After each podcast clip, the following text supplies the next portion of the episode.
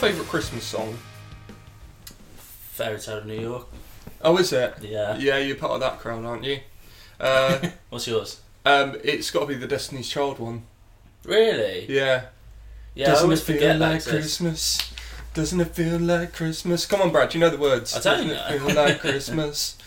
Doesn't it feel like it's, it's pretty much that? over and over. Yeah. Is it not the darkness? Oh yeah, the darkness is better. Let's face it. Classic. Apart from the fact that I butchered it in that video we did. I could, when I saw that, I could fully believe that someone had just like it was cinema ver cinema verite documentary. I just make that up? It was like someone documentary filming you, Yeah. just putting up the decorations. I tried to do a very sort of Troy McClure thing, and it didn't work, did it? Hello, everyone. Welcome to Bitch and Brew, a podcast about music, life, and everything in between. I'm Danny Randon. He's Brad Thorne. True. it's true. Um, and and welcome back to our albums of 2019 special part two: Part two. Electric Boogaloo, Empire Strikes Back, Attack of the Clones, Uh, maybe not Attack of the Clones. Two Towers, Yeah. uh, other sequels. Um, Terminator Two. yeah. Aliens. Oh, uh, part two: Judgment Day. Or, or if we just do aliens, it'll be the Bitch and Brew albums of 2019 specials. Ah. Yeah, yeah, yeah. But it is part two. Thank you very much for joining us. Uh, if you listened to part one, well, thank you very much, Mm. and and welcome to the uh, inevitably more fatigued successor. uh, we've been sat here for two days. waiting, waiting to do this. I haven't showered. We haven't eaten. We haven't eaten. I'm wasting away. I'm waif-like basically now. Yeah, I caught a fly earlier, so I did. I ate a fly. Oh, that's all right then. Yeah, That's so I've good. got a bit of protein, I guess. um, and uh, and we're ready. We are we are primed and, and lubed up and Yeah, uh, eager to discuss our top ten albums of the year. If you haven't listened to part one yet, then you may find this a little bit difficult because there may just well be callbacks and albums that we put in our honourable mentions, and you're wondering where the fuck is that? You know. yeah, Um, so go and listen to part one now, available on your podcast platform of preference. Um, and if you've already done that, then well done you. but also if you listen to this part before you listen to the other part, I kind of respect the uh, originality of that. Yeah, Yeah, I Yeah. can respect that. yeah, for Gotta sure. Follow the rules. Bradley, Yes. uh, I mean, you kind of kicked it off for us last time, so I'll let you do that again. Mm-hmm. Thank your you, your number 10 album. My number ten album is uh, Nick Cave and the Bad Seeds with Ghosteen. Ooh, I've not listened to this album. Um, this is. I don't think my very limited vocabulary is going to be able to do any kind of justice to how beautiful and poetic this album is. To be honest, um, historically, I haven't really listened to Nick Cave. I'm not an expert on Nick Cave. It's something I intend to rectify in the new year. Mm. Um, but I listened to this album out of curiosity, out of hearing and reading some really good reviews, um, and just being a little bit more open minded, I think, in my musical tastes this year. Um, and I think um, I'm familiar with some of, and people might be familiar with some of Nick Cave's more early work, and I think um, the kind of the personal tragedy that I think Nick Cave has dealt with has been over the past few years and over his past couple of albums has been quite well documented. I don't think we really need to No. go into that here. No, I don't think so. Um, it just, it, except to say that this album just sees him continue the kind of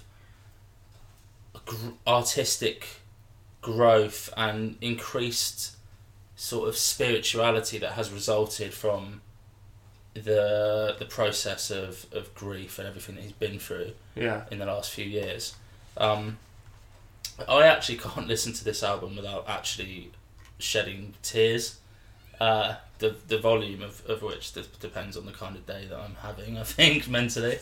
Um, but for, for a record to have such a kind of visceral effect on me every time I put it on, um, and it, it's an old one. It, I haven't maybe listened to it as much as a lot of albums on my list because it is something of an undertaking hmm emotionally it's uh, it's a very long record as well. So, did you want to say something? No, no, not at Okay. all. Um, I the thing is with Nick Cave. Um, I mean, this, like you said, it's a very long album, isn't it? Mhm. It's, it's a double album essentially. Yes, it is. Yeah, Yeah, yeah.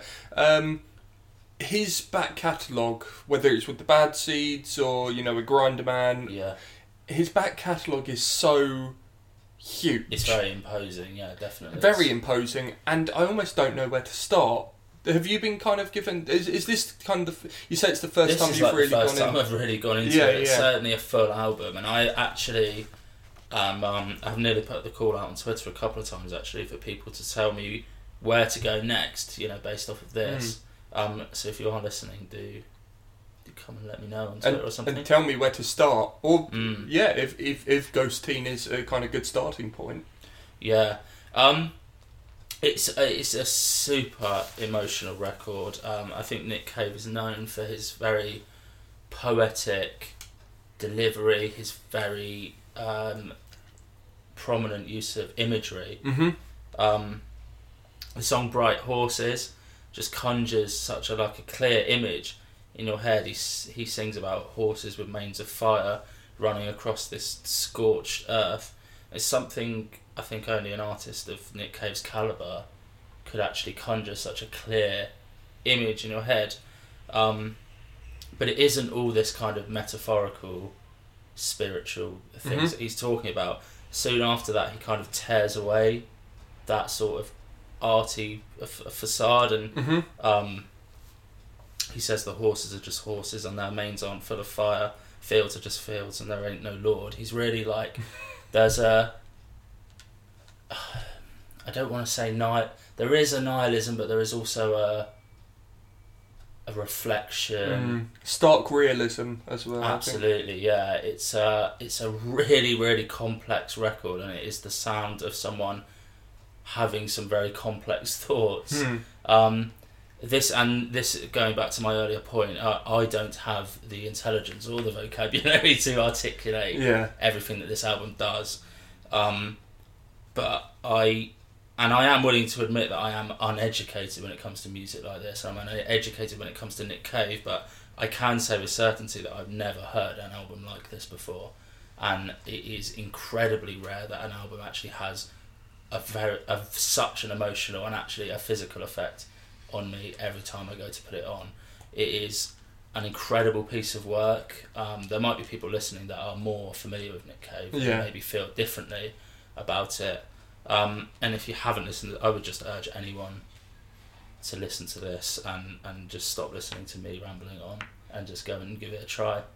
Well, maybe do listen to the end of this podcast. Yeah, oh yeah, listen, yeah. Not to be a greedy bastard, but Yeah. I will be listening to Ghosteen Mhm. um, as part of the catch up. So I may cover it myself in an early episode next year hmm uh, if we if we do the same thing that we did last year of catching up on albums. But uh, yeah, this this sounds like a mammoth undertaking. It is, uh, yeah, definitely be uh, mentally prepared, Mm. I think, going into it. Right, so that's Nick Cave and the Bad Seeds with Ghosteen. Yeah, I, th- I believe that's how you pronounce it. Yeah. I again, it might be wrong. Um, so that's your number ten. My number ten uh, actually comes from previous album of the year winners Mm. on Bitch and Brew. Now it can't be Milk Teeth because they haven't brought out an album this year. No, Hopefully we'll hear from them next year. hopefully. I really hope so. Um, it's not the Dirty Nil because I mean they only released now. They did release the deluxe edition of Master Volume this year, which had Mm. some great new songs on it. But I'm not going to include that as much as I do love that album. So that leaves only one band, and it's one of the most consistent bands of the decade. In fact, you know this whole 2010s Wrapped thing that Spotify have done. yeah. Uh, this uh, Spotify told me that this was my band of the decade. Wow. Uh, I know your band of the decade is quite unsurprisingly Deftones, isn't it? Yeah. Apparently, my band of the decade, and you know what? I'm going to be reluctant to argue with it. Is the Menzingers, Ah. um, and their new album, their sixth album now, is called Hello Exile.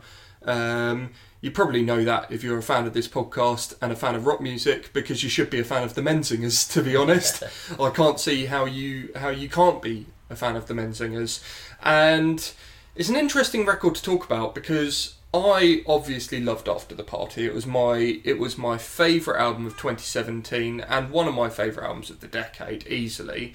Um, the the formula when it comes to the Menzingers never really changes too much, Mm-hmm. um, and I.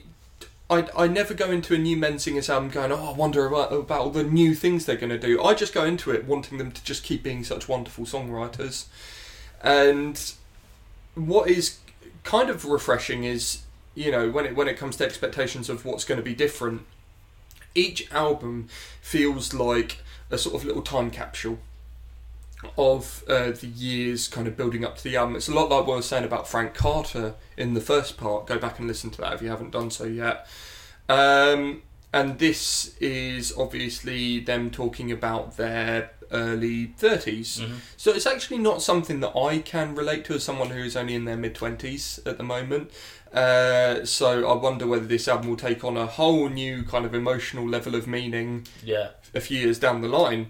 Um, much like Rented World has now, bearing in mind that's kind of the the era that that uh, you know the era I'm in right now is the Mhm. era that Rented World and and on the Impossible Past does capture as well.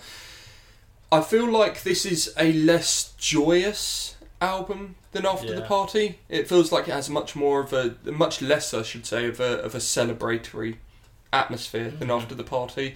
And I do wonder whether that's maybe just because I have a lot of sentimental value with the songs on After the Party. You know, I, that year I saw him quite a lot. I saw him at, you know, 2000 Trees, and that was one of the best live music moments, I think, of my life. Mm. Um, but, you know, and you, you may see that as a negative, really, me calling it a less joyous album than, than After the Party, but I feel like joy really gives way to catharsis on this album, and it is. There are some really sobering moments on this album, but no, no kind of less moving. Uh, you know, you look at a track like uh, the title track of this album, Hello Exile, um, which kind of delves more into the kind of Americana side of things than they ever Mhm. have done before. Um, you know, the the sort of some of the slowest songs they've ever done, like I Can't Stop Drinking, um, and maybe you know even more of the kind of heartland rocky things that we've come to expect from them. Like High School Friend is a massive tune, isn't Yeah. it? Um, and you know the the, the lyricism. I, I mean, I could recite lyrics from from Greg Barnett and Tom May for days and days and days, but you know that I was getting fucked up with a high school friend, wondering where the good times went Yeah. and it's it's quite bleak, but you almost kind of have to chuckle with it. It's it's a very knowing record, isn't Mhm. it? Um, there was something really funny that I saw before this record came out, and I don't know when the article was published. So I don't know if they perhaps saw it themselves. I would like to think that somehow they did, but obviously, kings of the internet over at the Hard Times. Um, published an article which just had the headline "The Menzingers get great idea for song after seeing a friend smoke a cigarette." and um, and I'd like to think the Menzingers kind of saw that and went, "Oh well, no, there's more. There's more to us than that." Mhm. And and you know, especially lyrically on this album, there's little nods to like politics and to history. You know, uh, uh, the sensational opening track, "America, You're Freaking Me Out." You know, he's talking about he feels like he's in Puppet Vichy France. Uh, I, I went France. I'm not, I'm not- Puppet Vichy France, darling. West Sussex upbringing. What what? Um, um, and you know, I just think uh, also on Hello Exile he's talking about here on my own island of Elba in the Poconos. Mhm. It's just it's it's something slightly more nuanced and intelligent to the to the to the lyricism this time round. Mhm. And I think that can only be commended of a band who just write great simple songs like the Menzingers do. Um, to me, with this album, this kind of marks the Menzingers officially overlapping the Gaslight anthem as Yeah. the best band to do this sort of thing, and Mhm. therefore overlapping every other band Yeah. that do this heart on sleeve rock kind of thing Mhm. um, because that is just for me now. That's a run of four albums which are three nines and a ten. I, I mean nine nine ten nine. I think Yeah. after the party is the ten out of all of Yeah. them. I think I still prefer after the party for its sentimental Yeah. value, um, but this isn't far behind Mhm. at all. Yeah. Um, I haven't actually listened to the first two Menzingers albums. which makes me a very bad fan of the Menzingers, Yeah, doesn't no, it? I haven't either. Um, I really, really like this Menzingers album. Mm. Um, spo- it's not in my list, spoiler. Um, but I really like it. I agree with you. I don't quite like it as much as After the Party. I think that's the kind of record that comes around uh, once or twice in a band's career, Mhm. to be honest. Um, but it's not far behind. You know, it's a nine compared to a ten. Um, and I think the slower songs are actually the ones that really stand out to me Me too. on that record. I think it's a side of the Menzingers that uh, they're really fucking good at that. Mm. Um, and yeah, it's just a great band, still being great. Yeah. Yeah. So that's the Menzingers with Hello Exile, uh, my number 10. Hey guys, it's Danny here. Just wanted to interject at this point in the podcast to let you know that um, after we went our separate ra- ways, Brad and I, at the end of this recording, I actually got an email from uh, friends of the podcast over in Denmark, a wonderful band called Møl. Uh, you uh, hopefully have heard of them. Uh, at this point, if you are a regular listener, we had uh, Kim and Nikolai from the band joining us at 2000 Trees, and uh, they've just had a sensational year following the release of their debut album, uh, Jord, in uh, 2018. Uh, so, you know, it was really nice of them to send us a little message from Denmark, um, and yeah, it just came in after we finished this recording. So, uh, here's me introducing that bit now, and we'll get back to the rest of the podcast after this from Møl's drummer Ken. Uh, and hello, Danny and Brad. Um, thanks for having us. My name is Ken, and I play drums and percussion in Møl. Uh, I would say by far our favorite moments were definitely the two tours we had this year with um, Rivers of Nihil, Black Crown Initiate, and Orbit Culture in Europe. Then we had the Finland tour with Amorphis and Soilwork. Um, uh, amazing tours, and I would say also having our fourth sold out show in Copenhagen was also like a great experience. Great way to close up the year. Um, I would say my favorite album of 2019 is without a doubt uh, Potus with the Nest. It's an amazing album. Um, the singer is has such a powerful uh, vocal that kind of reminds me of Cranberries or earlier shows like that, and it really took me by surprise. Kim talked a lot about it, but he talks a lot about everything. So, but um, he was right on this one. Um, and that's, I guess, what we have to say for today. And thanks for having us, and happy holidays to everybody listening. Uh, Bradley, doing lie to me with your number nine. My number nine is uh, Tool with Fear Inoculum. Oh, it's a big one. It's a big one. Should I should I put my notes to the side for a second? Are we going to be going in on this one quite heavily? You can do. Yeah. Um, so, and I think this is probably the same for you. I think we may have even spoken about this on the podcast before, but 2019's been a real.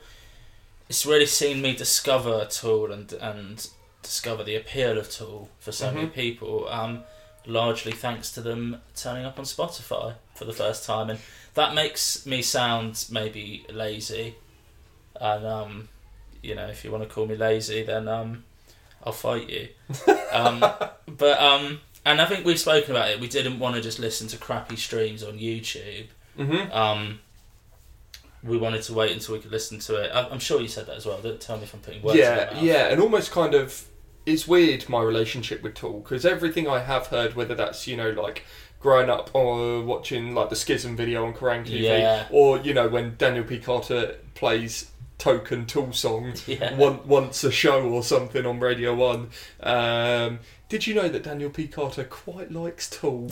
um, so you know that that's kind of where my experience with Tool began and ended, and it Mhm. felt a little bit sort of shameful because you know I would go, "Wow, Tool are brilliant," but I don't actually know that much Mm. of their stuff, and I still don't. Yeah. To be honest, it almost feels quite weird that you know we've waited all this time for Tool to arrive on a platform like Spotify, and it is almost a damning indictment on the state of the world. I say that with not an ounce of joy, and I still haven't really had the time Mm. to sit down with Tool's discography. Yeah. Um, I've given a fair amount of time to the Tool discography, perhaps at the expense of, of other things I could have been listening to, um, which is, is another conversation, I suppose, and maybe a bit of a shame. But um, have really got into certain records. I've really got into. Um, this one, when it came out, took me a little while to get into. Actually, Mm. having done a bit of a crash course on their discography, and um, I don't feel like it's as much of a trip or a, or a journey or an odyssey as some of the other Tool records. And at this moment in time, it's still not my favourite of their records. Um, but it is an incredibly immersive, very moody, slow burn of a record. And as a moody, slow burn of a man, that appeals to me a lot. Um, and I think, well, one thing that hit me immediately is how it seems like a, maybe an odd thing to say, but how stripped back the sound of this record is for, by Tool standards. Mm. Um, it it does sound like four dudes just kind of peeling out these incredibly long, gestating, labyrinthine uh, prog rock songs. Yeah. Um, whereas other re- other records of theirs have a lot more going on. It's almost um, it's I've heard much more comparison. And again, this is a band that I wasn't really that well acquainted with until the last album, which came out last year. Mm. Uh, but a lot of people are comparing it more to a Perfect Circle than. Ah, interesting. Mm. Um, I really liked that Perfect Circle record. Yeah, it was great. great. Yeah. Um, and I think what that sort of approach that they take on this album does is it is it just shows how much each member of Tool really is at the top of their game when it comes to the to the instrument that they play. hmm Um, I think it's fair to say it's um, fairly light on on Maynard.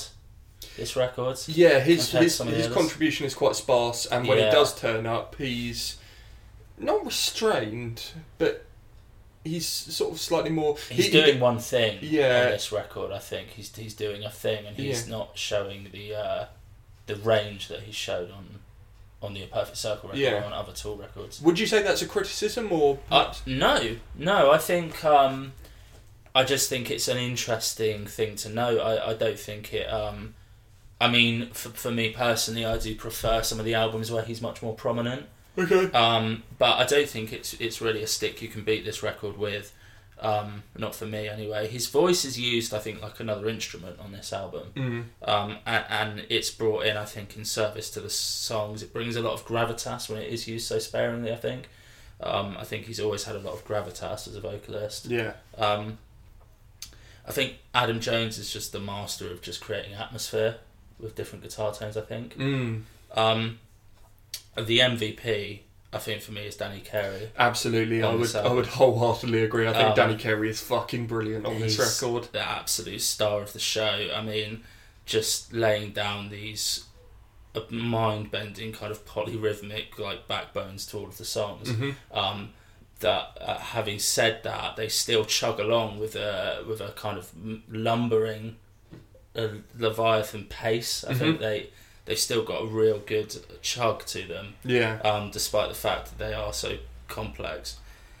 Um, I think I'll just round it off. It's a, it's a cliche to, to say that an album sort of envelops you and, and washes over you, but but this one I think really really does. It is such a consistent mood piece that I think if you're really if you're willing to go with it, it really sucks you in. Um, and you know we're not, and I'm not someone that can tell you if this lived up to the wait, the really really long wait. How many years can you remember? How 14 years. Fourteen years. Yeah. Uh, uh, Um, well, I'd say, I'd say it was essentially 14 years. 10,000 Days came out in 2006. Yeah, yeah. Um, maths not my strong suit. Um, so I'm, I can't really tell you if this lived up to the wait um, or anything like that, but I can tell you that I think this is just a fantastic album from one of the Mm. best bands to ever do it. Wow. So yeah, that's that's Tool, Fear, Inoculum. I don't think I have anything else to add, to be Mhm. honest. Uh, I I do wonder uh, when this kind of came out. A lot of people were like, "Oh, it's just Tool being Tool Yeah. and doing that really, really I well." I think your mileage may vary. I think depending on Yeah. how much that appeals yeah, to you. and I, I think that's maybe a bit unfair when a song like Tempest rounds it off. yeah, Which is uh, Yeah. fucking crazy, honestly. On I, I, one of the must-hear records from this year, despite Absolutely. it not being in my top twenty. I think it's an essential listen. Yeah. Uh, so yeah, Tool Fear Inoculum is your number 9 Mhm. Uh, my number nine uh, is is quite different, to be honest. uh, certainly less kind of um, expansive and kind of uh, sweeping and and epic, hmm uh, but still fucking great. Hence why it's my number nine. Um, I mean, there's there's a vocal refrain on this record, which I think is, is, is a line that we've we've really both needed to tell ourselves this year, among Mhm. many other people, and that line is "I am valued, I am loved." hmm Um, Fresh, with their second album "Withdraw," is my number nine record of the year. Um, it's just it's a delightful little record Yeah. from a band who in 2019 have become the the kind of MVPs of this DIY indie pop rock Mhm. scene. And we've had some great records from that scene this year. You know, we had the Martha album that Yeah. we uh, reviewed um, earlier this year. Um, and uh, various various others that are struggling to come to mind with at the moment. Yeah. It's a it's a very there's a lot of bands, isn't there? Yeah, it's a very saturated scene. Yeah. Um, oh, the Lande Hekt EP that came out Mhm. uh, just recently. Lande, the singer of Muncie Girls, is great, but we're not talking about EPs of the year for a little while yet. Um, but no, th- the, these guys are, are doing it better than Mhm. than I think all of them. To be honest, I like that latest Martha record, but it's spoiler, not in my top twenty. Um, it's their first album as a four piece. Uh, with with Miles now on guitar, um, and and what he's kind of adding to the band, it, it feels much more kind of melodically complete than the first album, which I am a big fan of. Um, but that's not where the progression ends with Fresh on this record. Um, and you know, when it, when it comes to bands like this, progression is not something that uh, that you would usually as- associate with them. You Mhm. think short, sharp, get in, get out, bosh, you Mhm. know, kind of thing.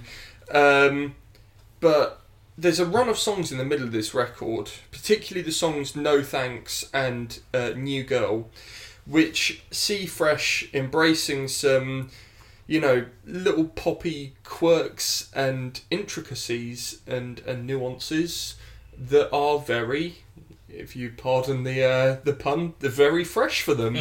um, and there's just something about that that makes the album all the more kind of playful and, and lovable hmm really I, i've loved going out walking to this record in in the sunshine or or just on a bright day you know um it, it's such an uplifting little listen um, and I do mean little listen because it is over like super quickly as Mhm. well, isn't it? I think it's Yeah. literally only just over half an hour long. Um, and you know, there's as I was alluding to earlier, great little bits of sloganeering on on songs like um, Willa, uh, where you know Catherine, who's a wonderful frontwoman, Mhm. um, kind of uh, is saying about how on this stage I feel safe and you, you can't hurt me up here hmm saying that over and over again. It's it's an album which just kind of um, really promotes self love and independence, you know, self sufficiency and, and empowerment again. Um, and I think in just such a short amount of time, Fresh go to places that I would just never expect a band like them to go. hmm And uh, yeah, I think it's fucking awesome. Yeah, it's a really great record. Yeah, I back that. You're keeping a little bit quiet. So. no, no, it's not in my list. I, Actually, I, not. really because um, this because I it remember. was, and it was in the conversation, and it's another one I didn't mention in my honourable mentions, but um, it is a really, and I agree with you. I, th- I do think they are the the band that stands out in that Yeah. very crowded scene at the moment. hmm Yeah, For sure. Um, oh, and these songs sound amazing live. I'll have you Mm. know as well. Um, yeah, I need to go catch them live. Yeah, seeing them open for Pup the other day. More on that later. Um, uh, was they just look like they're having so much fun, Yeah, and that's what it's all about, isn't it? fun. Fun and riffs and angel delight. That's a reference to our previous episode. So if you've done that original hipster thing of listening Yeah, to the second part first, you're you're fucked, aren't you? Suffering. Um, Withdraw by Fresh is my is my number nine. Uh, Brad, number eight. Number eight is Venom Prison with Samsara. Ah, again, so Um, happy this made your list. Yeah, uh, it's similar to what I said about Full of Hell. Just extreme music is just not, or up until now anyway, has not been um, where I am most comfortable listening. Mm-hmm. Um, prior to this year, I was only really familiar with Venom Prison just as a name because of the immense hype that they generated when they arrived with their debut. Um, when we came to review this album on the show, I, I just immediately realised that the hype is absolutely justified, and um, and it, we this became a bit of a joke, I think, on the show. Um, that I don't like saying this, or I don't like people overusing this, but I, I have no trouble saying that this is a very important band. Mm. Um, I'm not very well versed in, in this world, but I do I do um, dip my toe in from time to time, and I think from the outside looking in, it's a genre that can be just um, categorized by over the top extremity and vulgarity. I think in places, hmm um, and a, and a and a shock factor, and I think Venom Prison buck that trend in a way while still being unashamedly hmm death metal. Um, it's a complicated um, juxtaposition. I think there's a few albums that do that this year. They've turned that kind of violence synonymous with death metal in on itself a little bit. Yeah, um, uh, they've sort of repurposed it to and used it to tackle a whole range of, of social issues hmm that are um, uh, prevalent in our society now, um, and um, they just they tear those issues apart really to Mhm. devastating effect. Um, musically, it is unequivocally death with deathcore. Yeah, but what I would call them, not but- the deathcore that has Mm. been pushed to us yeah, not the over the last uh, decade yeah. or so. Yeah. Um, but it has a lot, you know, it's got the spirit of punk Yeah. is, is all through this record. Um, the energy of hardcore, the um, proficiency of tech metal, Yeah. I think. There's lots going on. Um, and it's just climbed its way up my top 20 to, to be this high, which I wasn't expecting it to be because it isn't just a, a kind of blunt instrument like so many extreme records. Similarly to what I said about Full of Hell, it has dynam- uh, dynamicism, Dynamism. dynamism, um, and um, and musical precision, and just lyrically is really really engaging.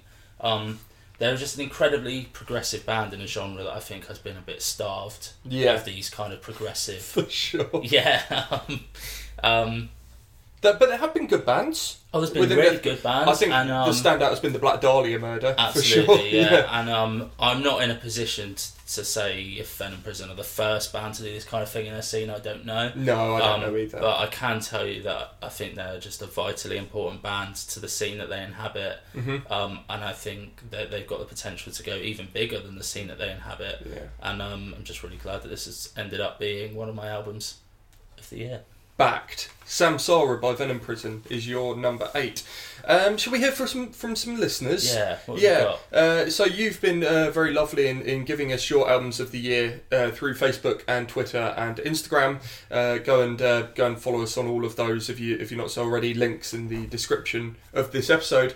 Um, but yeah, uh, if you if you do want to tell us your albums, then then do continue to tell us because Yeah. I'm adding all of them to a list to kind of blitz through over Christmas. Mhm.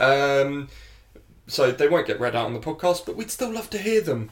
Uh, starting with uh, Luke Myers, um, old old friend of mine, uh, said "Carte Blanche" by DJ Snake. Now this is way out of our wheelhouse, Yeah. isn't it? Um, but uh, he says that there's there's such an array of styles on the album, um, from some absolute heaters, which I'm guessing is a sort of colloquial phrase for um, radiators. I don't know. Yeah. Yeah, I think um, so.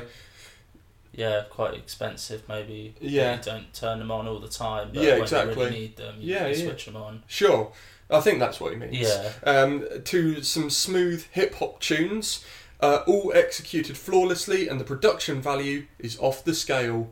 Are you much of a DJ Snake fan? Uh, no, I, don't, I only know the one, Yeah. the one big. Was it turned down for Turn what? down for what? And that song, that, actually, they did a really good song with Major Lazer. With Okay. Le- Lean On, the one with Mo. on Oh, yeah, vocals. yeah. That's a, that's Yeah. a tune. It's- I That didn't is that a was them. heater. Um, Just Griff on Instagram uh, said "End of Suffering" by Frank Carter and the Rattlesnakes. nice. Um, go back to part one to hear what I have to say about that record. Um, and uh, Emma Van Dyke's friend of the podcast, uh, co-host of the brilliant Straight Outta Popcorn podcast, and congratulations on your uh, congratulatant, congratulations on your recent nuptials. Mm. Um, she said, and I am actually really eager to hear this record, White Bat by Here's Legend. Wow. Um, I've heard lots of good things about Yeah. it. She says it's an in- incredible record, only made more brilliant by the fact the lyrics are like love letters written to serial killer victims. wow. Sounds pretty sick, Yeah. to be honest. Um, so yeah, we're going to go through some more listener uh, suggestions uh, or listener listener picks um, as we go further on in the show. But in the meantime, I'm going to talk about my number eight record of the year, um, and not to give anything away about the rest of my list, but. He says, putting his MacBook down. Um, this is, uh, for my money, the standout debut album of the year. Uh, and I wasn't expecting that from this band at the start of the year. It was previously a band that I, I was a little bit sort of ho hum towards, but this year is the year that gender roles have truly got their claws into me uh, with their debut album Prang. Um, it fills me with so much joy, and I've said this about a few bands now that we've covered on the show. Um, when a band from the sort of DIY kitchen show scene, I like to call it, um, break out like gender roles have Mhm. in 2019. They have got so much momentum behind them. They were on. They were, they, they went to Maida Vale the other day to do a session for Annie Mac, which you know can't be said of a lot of promising guitar bands like No. Gender roles. Can be said for a lot of guitar bands, Yeah. just Shit not ones. yeah, just shit ones exactly. Um, but they deserve it because this album is just so instantaneous. Mhm. It's got bangers or heaters, I should say, Radiators. radiators for days. On the surface, I say that hmm um, because I mean, Gender Roles strike me as a band that don't really like to be second guessed hmm and don't really like to be just cast as like one of these really simple indie punk guitar bands Mhm. because they will take a really sort of simple, catchy beat or melody or kind of vocal phrase or you know a mixture of all of them in a chorus. Uh, on something like you know "Hey with Two Y's" Mhm. or "You Look Like Death," uh, some of the biggest tracks of the year, hmm and they'll just throw a little a little quirk, a little curveball in there that Yeah. that throws everything off course. And I'm not saying it like a car bomb or like a you know a sort of a, a full of hell type way, but there's just like a little change of pace or Yeah. you know like a squeal of distortion from the guitars or even just like a, a brief scream from Tom Bennett, their Mm. their vocalist, which just you know. It, it does often remind me, and this is not a comparison I make lightly, of uh, you know a certain other alternative rock trio with a singer that has pink hair. Um, I'm saying about Nirvana. right? I'm saying Oh. about Nirvana. uh, you looked. Um, oh, this is, uh, do they have God, you're on my head? dense. um, but you know, we're, we're saying a lot. I I think big things are coming for gender roles, and they're having a lot of fun with it. Clearly, we saw them at Arctangent, and they were like chucking in that samples of like free Shavakadu in, in their songs, which which had me sort of. uh, You know, bent over in laughter, Yeah. um, and um, and I think they did like a little bit of a sugary bit at Yeah, like the end of their set, which was which was fa- I think they ended Gills in the style of Meshuggah, uh, which just shows how much fun they're having. But really, I think big things await them in 2020, hmm um, and it would be deserved off the strength of Prang. Yeah. Um, and you know, I was having a very good conversation with um, with a with a friend about this um, about the production of this record because it was done on a shoestring budget. hmm And while they are still very much a kind of trio of grabby Brightonian punks, they sound like the biggest guitar band in the world Yeah. on this record. They've done amazing things with the production of this. I don't know Mhm. who produced it actually, but yeah, this we didn't get to talk about this album No. again, this was an album that came out in August, and we were due to talk about it until we took a hiatus. Yeah. But do you have any thoughts on this album that you can share? I really, really like this album. Yeah. Um, again, it's another one that's not in my list. Mhm. Um, but uh, yeah, I think this is a really phenomenal debut. I think they're doing something really really cool that is sits somewhere in the kind of the middle of indie and punk. Um, the songs are just massive. I think you could have them playing with, uh, uh, I don't know, like Frank Carter and the Rattlesnakes, and you could have them playing with like Ooh, yeah, Catfish and a Bottlemen. I think they would go down fine with Mm, that. There, yeah. there's that much appeal. But similar to what you said about Press Club, I think the the production is massive on this record. It makes the song sound massive. Yeah. Um, but also there is a rawness um, to it and and a kind of rough around the edges quality, similar to what you said about Press Club. And Mhm. I don't I, I don't think they should lose that. No. Um, yeah, it's a great album. Okay, so that's Prang by Gender Roles, my number eight. Uh, right, it's uh, your number seven now. My number seven hmm is Pup with Morbid Stuff. Oh, wonderful. Yes. Um, it's been alluded to a few times from the listeners. Um, this album. Um, I think when we reviewed it, I think I was of the mindset that um, maybe I didn't like it quite as much as The Dream Is Over, which is their second album, um, which I think is a, is a bit of a kind of genre defining album. But as the years gone on, I think I've realised that this is their best album, definitely. Um, it's an album of, of nuance. I think it. We spoke about this when we reviewed it. Initially, it sounds very upbeat and defiant in a way that they have previously, and a lot of their peers do. Um, but you sort of scratch beneath the surface, surface, and you realise that it is, in fact, morbid stuff. Um, it's a- Uh, you did it, yeah. Uh, uh. um, you know the the artwork is um, indicative of that when you you suddenly realise that the sort of cheerful image of, of kids playing musical chairs and, and but they're actually holding knives and it it's actually quite a sinister image. Yeah. Um, and it's an album for 2019, I think, which has, on a global scale, been a bit of a morbid year. I think in the in the headlines. And Been a little bit bleak. Yeah. Um, and and this is an album that reflects that as one of the, the many great albums this year that reflects that. Um, on a musical level, though, it's got some of Pup's greatest moments, I think. Um, Kids and Closure are some of the biggest punk rock anthems that they've ever written. They're some of the biggest anthems of the year. Um, the massive songs. Um, Full Blown Meltdown just comes hitting like a brick to the face, really unexpectedly. it's it's definitely the heaviest song they've ever written. Um, And it's got proper heavy metal at the end yeah, of it. Yeah, Yeah, it's um, it's really something different for Yeah. them. Um, and uh, a song like City at the end of the album, Yeah. which is a kind of gradually building song with a kind of la- quiet, loud dynamic that similar to like earlier Radiohead material and stuff like that. Ooh, Um, yeah. yeah, it's um, it's them really showing a lot of sides of themselves that they've maybe alluded to on previous records, um, but they're really leaning into this time. So um, yeah, it's my number seven. It's a fantastic album. You know, yeah, so Probably it- more on that to come. Well, it's a good shout. No, it's actually not in my list, but um, oh, already? no, I'm joking. Of Oh. course, it is more on that later. uh, right, uh, my number seven now, um, and it comes from a band who are, in my eyes, always the bridesmaid and never the bride until now. Uh, because they've just put out a fucking rager of a record in Celebrity Mansions. Ah. It's Dinosaur Pile Up.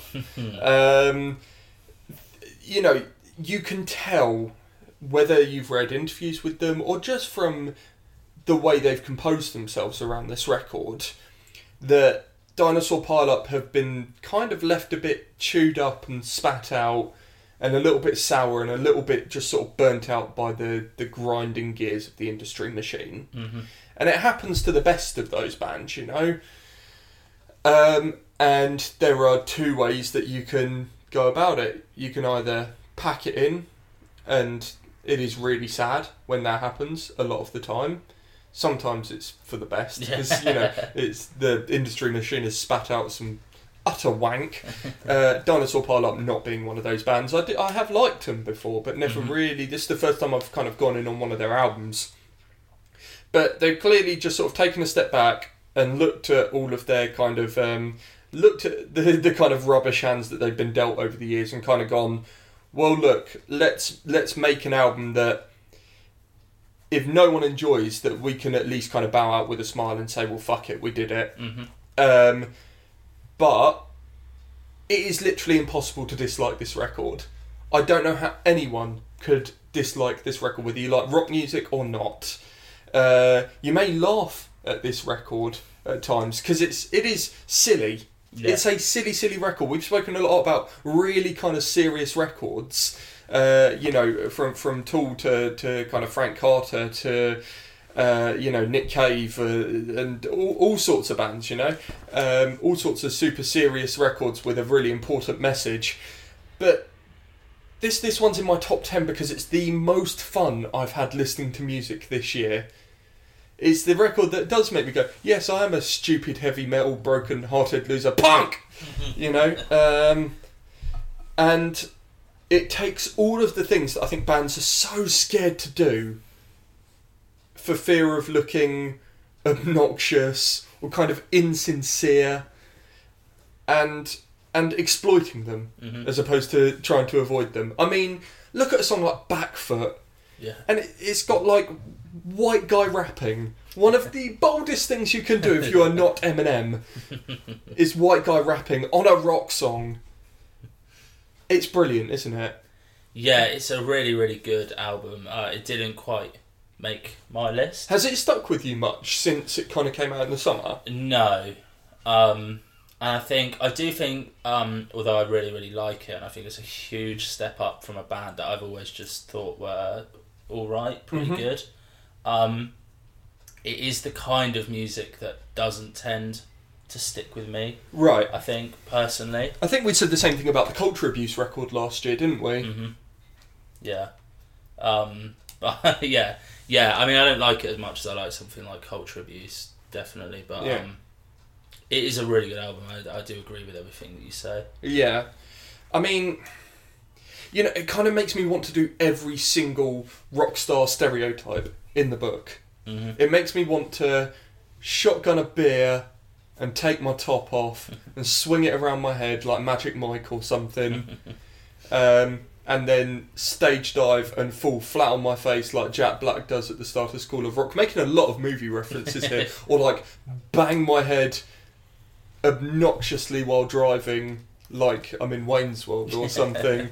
um, it makes me want to do every single one. Throw the horns up, like both. You know when they do like rock star things on like, hey, it's Rock Week on the X Factor. Yeah, let's yeah. throw the horns up and let's sing, let's sing One Direction because they're a rock band, aren't they? Yeah, fuck off. One, it makes me want to do all those sorts of, sorts of things, and I think that's the the atmosphere they try to establish on this record.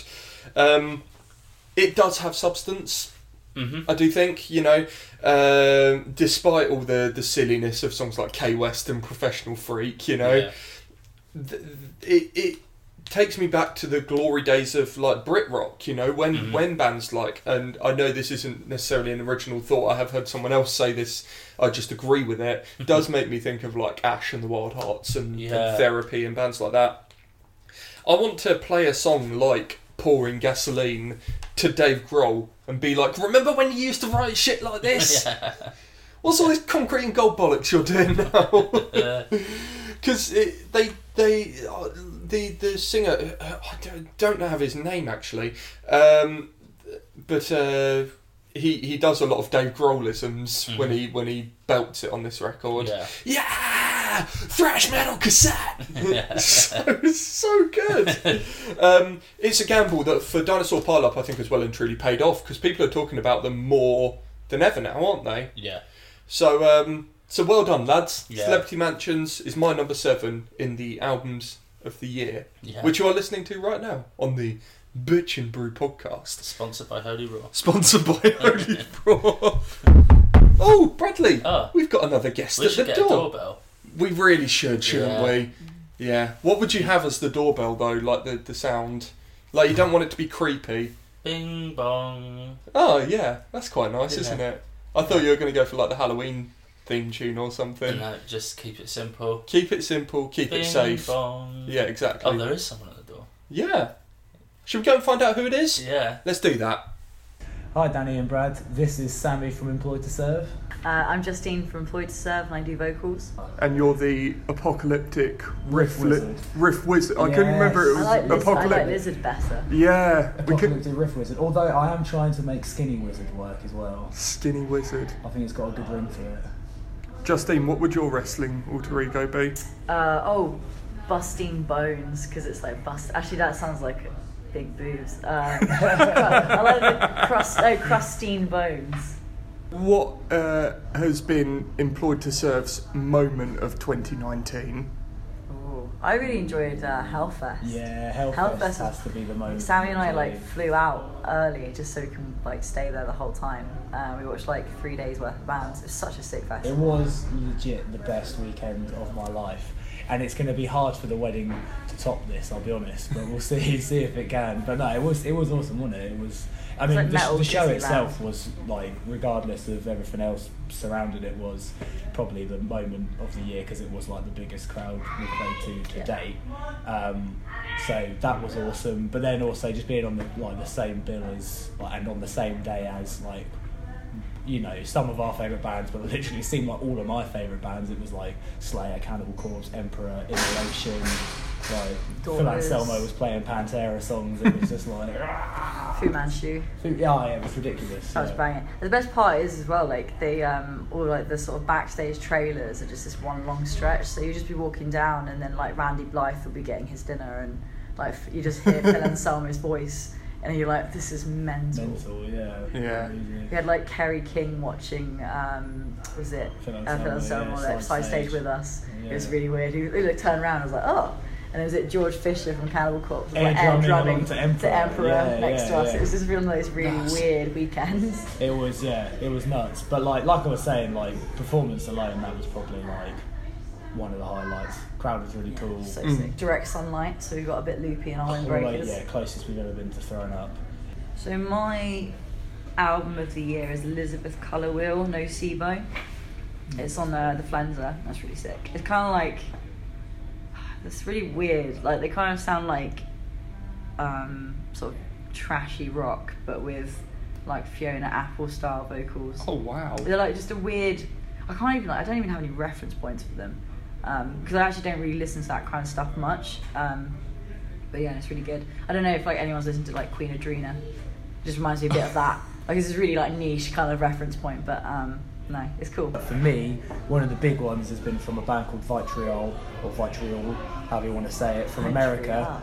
Death metal band uh, released their like debut LP to bathe uh, to bathe from the throat of cowardice this year, and it's like for me, it's like a breath of fresh air into death metal because it's just unrelenting, non-stop, brutal. It's like technical, but it's not like su- I hate super clean production on death metal. I like it Mm. when it's like vicious and dirty, uh, and this album definitely is both of those. Um, yeah, I saw him supporting Nile and Hate Eternal a couple months back. I knew him beforehand, so I was eager to see him live, and I was thinking like, yeah, is it going to be as good as it is on record? And it was insane, just like just non-stop, yeah, just shredding aggression. Dude had two snare drums. That always gets me super hyped. What? Yeah, it was sick. I think like one of them was like a piccolo snare or something. Oh, like okay. Yeah, so when he wants to do a like real high pitched blast beat, he can do it. Um, but yeah, sick, awesome band. Well, thank you very much to uh, to Sammy and to Justine there. Now we know uh, Justine's wrestling name. I would now like to see a no disqualification match between the apocalyptic riff wizard and Crustine Bones. well, that's their picks for the album of the year. We're not quite at ours yet, No. but we are now at number six. Yes. My So- number six. Yeah. Perfect timing because it's employed to serve. Hey! Eternal forward motion. Um, this um, essentially sees employed to serve. I think reining in some of the more expansive elements from the warmth of a dying sun. Mhm. Um, do you agree? Oh, I suppose you're staying quiet. um, this is a. Um, I think the bottom line is employed to serve are always going to be a really uh, filthy metallic hardcore band at their core, aren't they? yeah. Um, but Eternal Forward Motion, I think, is more direct instantaneous metallic assault on the ears. Um, the bouncy grooves that you associate with the best of nu metal um, are present all over this Mhm. record. In fact, that they're kind of making a bit of a comeback in the in the kind of metallic hardcore scene. Yeah, Full stop. But I think a- is- another scene which was left a little parched yeah, alongside deathcore. yeah. Um, Until now, there's been some- fucking brilliant Yeah. metalcore bands around recently. Yeah. Um, this is some of the best use of those kind of new that nu metal bounce. I Yeah. think. Um, there is. We spoke. This is another one we reviewed earlier in the year. Uh, very complimentarily. Um, there's big early Slipknot vibes on a lot of this record. Mhm. Um, there's a little bit of early Korn, I think, in some of the guitars, um, and that sort of just downright dirty sound. Yeah, sort of have. down tuned, Yeah. quite slinky almost, isn't it? slinky, like a snake. Um, um, I think an album like this, if you're going to be this um, direct and metallic when you're a band like this, I think that you, that relies on you having some killer riffs, uh, which Employed to Serve have in spades on this album. hmm Um, Force fed, harsh truth. I, I could go on and on to be honest. Um, and it speaks massively to the just the instantaneous.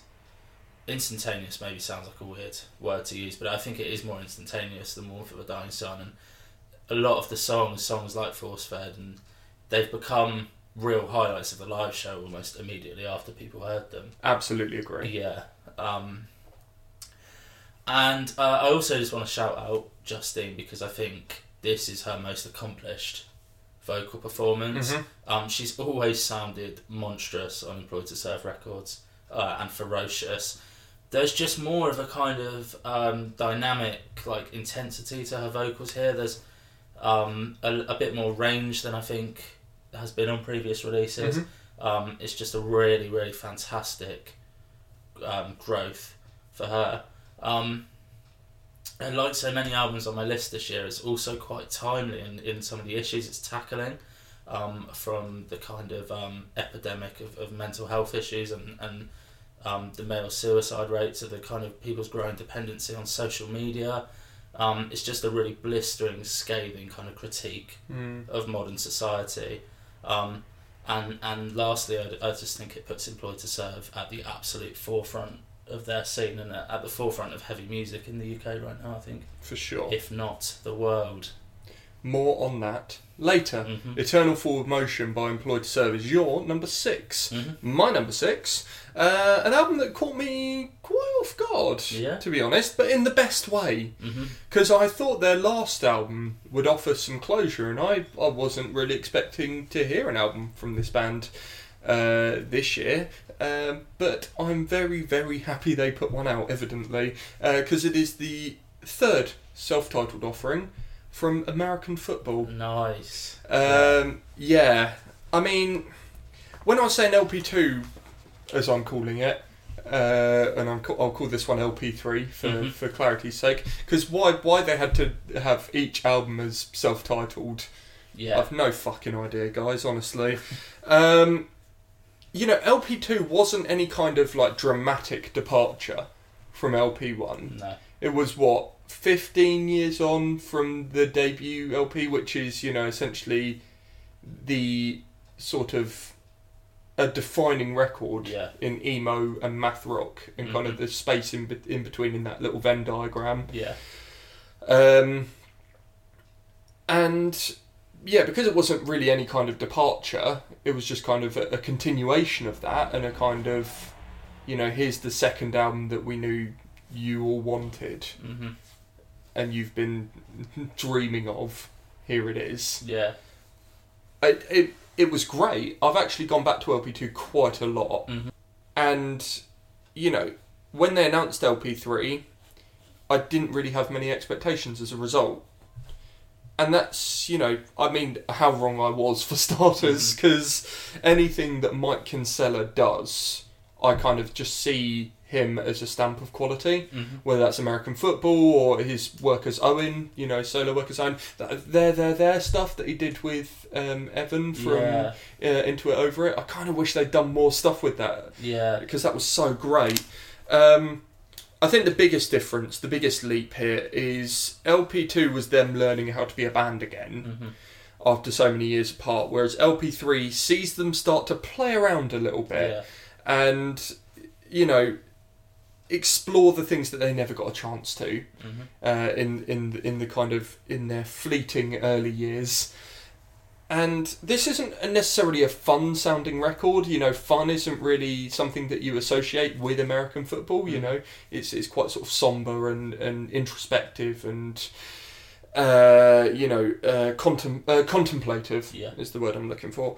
Um, but I can still somewhat sense that they had so much fun making this Yeah. And they had fun kind of broadening their canvas a little bit. You know, when we we did review this record quite early on, so you know the, what I have to say on top is is quite sparing. Mhm. Um, but you know, I do love how they've thrown some extra instrumentation in with uh, you know all that kind of woodwind on um, Heir Apparent and silhouettes as well is is a cracking sort of darkly beguiling opener yeah. which sees them lean a little bit more on the kind of the glockenspiel Yeah. than than before. Uh, is it glockenspiel or xylophone? I've never known the difference. Ah, yeah, I don't. I don't know. No. But th- those ones, you know, uh, yeah. that The twinkly. twinkly stuff. Yeah. yeah, yeah. The the best thing about this album, by an absolute country mile, is the uh, is the collaborations. This is their first Yeah. time collaborating with additional uh, vocalists, you know, guest vocalists, and they don't just feel like someone who's like dropped in and done, you know, a bridge and then Mm. gotten out of there. You know, they're adding little extra harmonics here and there throughout the songs. I mean, you know, particularly, I think Rachel Goswell from Slowdive's contribution on "I Can't Feel You" hmm is fant- is such a befitting sort of uh, song for for what uh, you know Rachel's style is. Yeah. Um, Elizabeth Powell, uh, who is in the band Land of Talk, who I think I said at the time I need to listen to and still have Yeah. busy times. You know, uh, you know her her contribution on Every Wave to Ever Rise is great, but. I mean, the absolute standout, unsurprisingly for anyone who knows me, uh, is is Hayley Williams' appearance Mhm. uh, on uh, Uncomfortably Numb, which is just. I never knew how much I needed a Hayley Williams and American football collab until I heard this, and it's just beautiful. Mhm. Where this kind of leaves American football, I, I don't really know, because, I mean, we've bemoaned, uh, like many other people, the bands that kind of reform and just kind of capitalise on the Yeah. live circuit a little bit Yeah. without bringing out any new material Yeah. and it does get boring and it does kind of it it makes you kind of look a little less favorably even on the stuff that you love hmm you know i'm not at all excited about the fact that system of a down are headlining No. download next year No. Just give it to because- that yeah it's, it's essentially it's shit or get off the pot really Yeah. Yeah. um and yeah where this leaves american football i don't know if they're a band for keeps you saw them up in london recently yeah, I didn't you did. Um, I've seen them. I, I've seen them once before um, when they reunited and they hadn't actually released LP two quite yet. Um, and seeing them now when they've got LP two under their belt and these new songs, it's quite a different proposition. These new songs really, really add something um, quite different. Um, in terms of where it leaves them, I think American football's an interesting. It's one of those bands or musical projects where you know they've all got other stuff going on um, in their lives and in their musical careers, and it just seems like they're not a band that are going to release an album, tour it, then release an album and tour it. They go, an album will just kind of come when they feel they've got something. Mhm. Um, so it might be a while until we hear new music from American football again. I hope not. But um, and I imagine I, I hope that they keep playing around with these new yeah ideas. I'd like a new owen album first though Mm. It's been a what a couple. 2016 was the last Owen album, and I really liked The King of Whys. Mm. So maybe some new Owen material in 2020. Not Yeah, too much to on. ask, Mike. I hope. Yeah, is it? Yeah. so American football and LP3 is my number six. Your number five. Well, yes. Six is preceded by five. Therefore, it is your number five. My number pick. five. This, um, I think that I say this every year probably that I think from five to one is they've all probably been number one at some point. It's the real shit. It, yeah. Um, so these albums are, although very different, are all kind of on a par. So my number five is Press Club with Late Teens. Mm. So yes, we were saying earlier, obviously, when I had Wasted Energy as my number 11 Mm-hmm. uh, that we are counting Late Teens as a 29 album because it was a reissue at the start of the year, Yeah, um, and uh, it was technically a 29 release in the UK. yeah, um, yeah, and we, we yeah we, we came to that agreement. And if you do want to fight me about it, just tweet me and we'll sort Yeah. something out. What's the stipulation? Are we talking tables, ladders, and chairs? Are we talking like a Um, street fight? Queensberry rules. Queensberry rules. Obviously, um, shorts, no t-shirt, Yeah, um, no weapons, no touching of the hair or face. of course. Um, yeah, just kind of yeah, the classic, classic. We'll meet in a, in a car park or something. Yeah. Park. Um, yeah, just let me know Cool. if you want to fight. Um, um, so if we were kind of handing out awards for the albums that we've listened to the most this year, this would undoubtedly be mine. Uh, in many ways, this is the definitive album of my 2019. Um, haven't put it down all year. And I think my love for this record may have slightly coloured how I feel about the second album, which I don't like quite as much. Oh, okay. Um, although I do agree with everything you said about it, um, I still love it. Um, there's a raw emotionality to this album that is akin to some of Press Club's contemporaries like Camp Cope and so on. yeah. Um, the big difference, I think, between Press Club and, and some of those other bands um, is the the kind of bombast with which they they deliver. I think um, Nat Foster's got, although it is a quite raw and, and grainy voice, it is a big rock Yeah. voice for big rock choruses, and the bands play quite big too, and it's this big raucous, um, just big raucous rock sound really, with a lot of punk energy. Um, and maybe it sounds wanky, but again, fight me if you want. Um, but the like Australian sun seems to sort of come through the speakers when you listen to this record. There, I think they capture Yeah. um, so much of where they're from is is worn so firmly on their sleeve.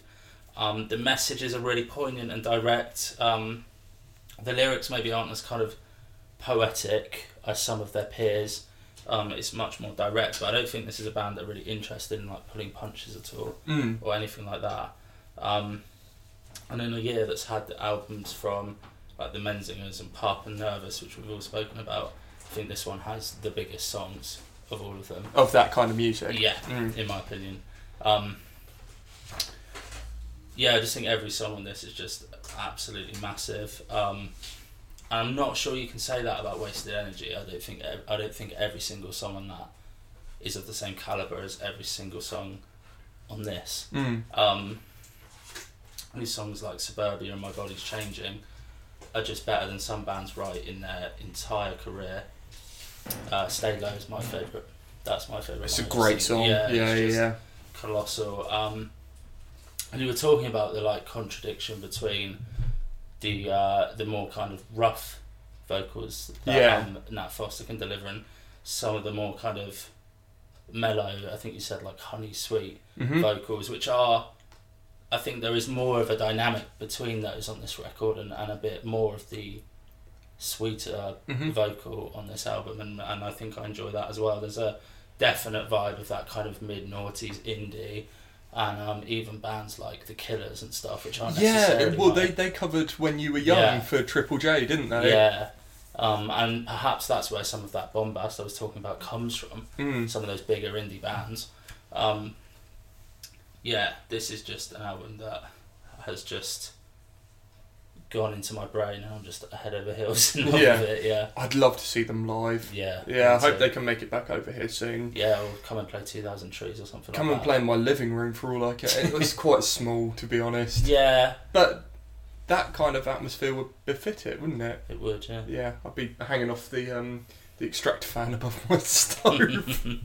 um, so Press Club with late teens. hmm Um, double mention for Press Club for, for both of their albums uh, in this list, and, and well deserved, if you ask me. Yeah. Um, right, my number five. You spoke about it just a minute ago. It's Employed to Serve uh, with Eternal Forward Motion. My God, um, Employed to Serve are a pissed off bunch, aren't they? yeah, just a bit. Um, they've they've turned. I, I'm trying to think of what else I can add to what you've said, uh, and to be honest, there's not a lot.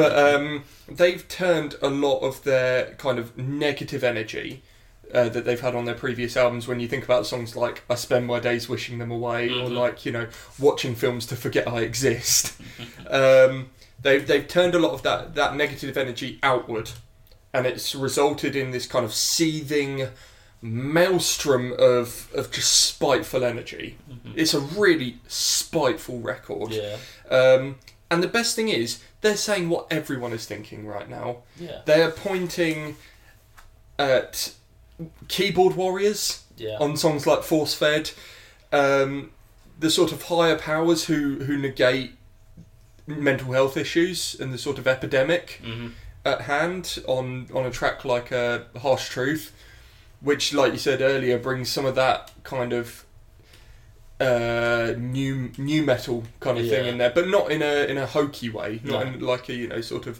the the nu metal that everyone likes to point and laugh at. But they're pointing at keyboard warriors. They're pointing at people who negate mental health issues. They're they're pointing at people who uphold these sort of outdated values of stoicism uh, and and people that I mean, you look at a song like Reality Filter. You know, the people that literally only put the positives online and create Yeah. this sort of blinkered uh, view of their lives and make everyone else feel like shit as a result. They're pointing at all these people and they're telling them to fuck off. um, looking at employed to serve trajectory, uh, as you mentioned, they, they've gone from. You know, mathcore. I suppose you could call that Greyer Than You Remember. Yeah, Uh, almost to, Dillinger. yeah, yeah, yeah, quite Dillinger, uh, Converge as well. Big, Yeah. big comparison to kind of you know more sludgy metalcore on on the warmth of a dying sun, Mhm. um, to just kind of like nasty ass hardcore Yeah. on on this record. There are still sludgy moments. There are still some, you know, really interesting things done on the guitar by both Sammy and and Rich Jacobs or Mhm. Riff Jacobs, as he is uh, apparently known. Um, but you know, look looking at that trajectory, I think a lot of people would maybe look at that as a slightly sort of um, downward trajectory. Mhm. But it's not that, you know, they're, they're just kind of consolidating it. They're, they're not doing it in a way that's paring anything back. No. Um, they're just they're just making it leaner. They're making it more impactful. Mhm. And you know, I, I'm going to stop there because we've both sung our praises of this album a fair bit. Yeah. Um, I actually want to talk about Employed to Serve as a band in a little while, Okay. if that's okay. Yeah. So I'll say no more about Eternal, Four, yeah, Eternal Full Motion now. But it's their best album yet, isn't it? Absolutely. It's yeah. fucking brilliant, Yeah. honestly. Um, yeah, Employed to Serve, shout out. Shouts outs. Um, right, and we should get him back on the podcast for a full episode at some point Yeah. because we had Sammy on at Slam Dunk, obviously, and we had him we had him pop by just now. They couldn't stay for for too long because they're out on a very excellent tour with Bury Tomorrow right Yeah. now and Blood Youth, but you know Yeah. It was good of them to come all the way here, actually. exactly, exactly. Yeah. Um, right, only four albums left to talk about from you, and four albums left from me. So Eight albums to get all together. possibly, Yeah. we'll see. There might still be some crossover. Ooh. Who knows? Yeah. Ah, Yeah. I don't know what that was. Ah. Tell me your number four. My number four is Her Name is Calla with Animal Choir. Oh, yes. The- Um, yes. yes. uh, I don't know what that was. um, this album is an odd one in terms of appearing so close to the uh, much coveted Bradley Thorne number one spot. Um, we reviewed it on a show previously. We were, I think we were both hugely complimentary about it, if memory serves. Um, yes, yeah, very much so. I haven't actually gone back to it. ah, uh, Very much. Um, it is the final album by a band that I hadn't heard of um, this time last year, hmm um, and even more recently. Um, it's a band I've never heard another album by. Even now, it's a band I've never seen live. But yeah, I absolutely love it. Um, there's a, just a real emotional resonance to this album. I think um, that just hits me. Um, there's a real kind of world weary quality to it. Um, Tom Morris is a vocalist. He's just got this great kind of emotional vulnerability, and, and the lyrics are um, are really great, and they go from really kind of scathing to quite resigned and sad and self-reflective. Um, musically, there's there's a kind of orchestral, grandiose quality to the Mhm. music, but I say grandiose, and I mean that in a way that you know not pompous Yeah. or showy. Um, it's still quite gritty. It's always restrained enough to avoid becoming w- wanky, um, for lack of a better it's becoming a buzzword, isn't it? yeah. Um, I'm not calling that. I'm not calling the episode just wanky. wanky wanky. Um, um, You got some problems. um, I've re- this has really derailed me. It's always talk of wanking. Um, um, yeah, I mean, it, it sounds like such a it's such a meticulously arranged record. It sounds like every second of it has just been poured over just to make sure everything is arranged exactly how it needs to be. Um, you know, and it, it, it builds and builds to really face melting guitars and really, really great riffs at points. Um, massive high point for me, and I think something that sort of um, really encapsulates how eclectic this record can be is the song uh, "A Modern Vespa," which I think we spoke about Yeah, yeah, we did. um, which just has a very sort of subdued vocal and, and instrumentation. It just gives way to this just pulsating bass heavy. yeah, Um, I think what the kids would call a fat bass line, a heater. a heater. Um, um, yeah, for me, this is just one of um, those records that is just so much the product of a particular band in a particular place in their career that you can't you can't really replicate or um, or do again. And there's there's just not a wasted second on this album. Don't think there's anything that could be done differently. It's just uh, just a beautiful work of art from start to finish, really. Wonderful. Do need to go back to this record. It's a very long and just another It one of these yeah. albums that really you just can't sit on with in the background. It's quite uh, enveloping when you actually get into Absolutely, it. A, very much a headphones record. hmm um, and um, yeah, just I think it, it's quite poignant knowing that this album was essentially released like not posthumously, but you know, Yeah. after the band did announce that they were splitting up, and this would be their, their kind of swan song. Yeah. Uh, I made that pun when we uh, when we because there's a swan on the cover. Yeah. Um, yeah, so, um, you know, that that I think adds another kind of layer of poignancy to it. Absolutely. It's yeah. an incredibly expansive record, and I think there's there really is something for everyone on there. Yeah, there From is. fr- you know, the common comparison is Radiohead. Yeah, I think. there's a lot of um, OK Computer on this. Yeah. I think, which is Yeah. A, a very good comparison. yeah, absolutely. Even through to like a Moonshaped Pool Yeah. era Radiohead. that. and I'm saying this not as much of a, uh, an authority on Radiohead as you might be. I Mhm. think that's something we recognised when we originally reviewed the record. Yeah, Uh, but yeah, I um, I really need to go back to this record. To be honest, I've underappreciated it. mm. uh, right, so your number four is Animal Choir by Her Name is Calla, R.I.P. Uh, my number four, um, we're going to be diving back, as I promised, into the world of hip hop. ah, Um, one last time, I think. Yeah. Um, after um, after Slowthai and clipping and of course dinosaur pile up. um, number four for me is not waving but drowning Mm. by Loyle Carner. Um, someone that we spoke very highly of yeah. when we uh, reviewed the, the record back in back in May, I believe. Mhm. I am an absolute sucker for lo-fi, laid-back, mellow hip hop beats. Kind of takes me back to like, you know, a tribe called Quest and Yeah. De La Soul. Not something I was around for originally, so why I say it takes me back to it. But you know, I th- I think there is just something really wonderful about that music. So kind of carefree, and I think Loyle kind of has this wonderful lackadaisical flow. Yeah. I suppose, but not like complacent at any point. Just chilled out. Mhm. Uh, you know, he has that flow to match.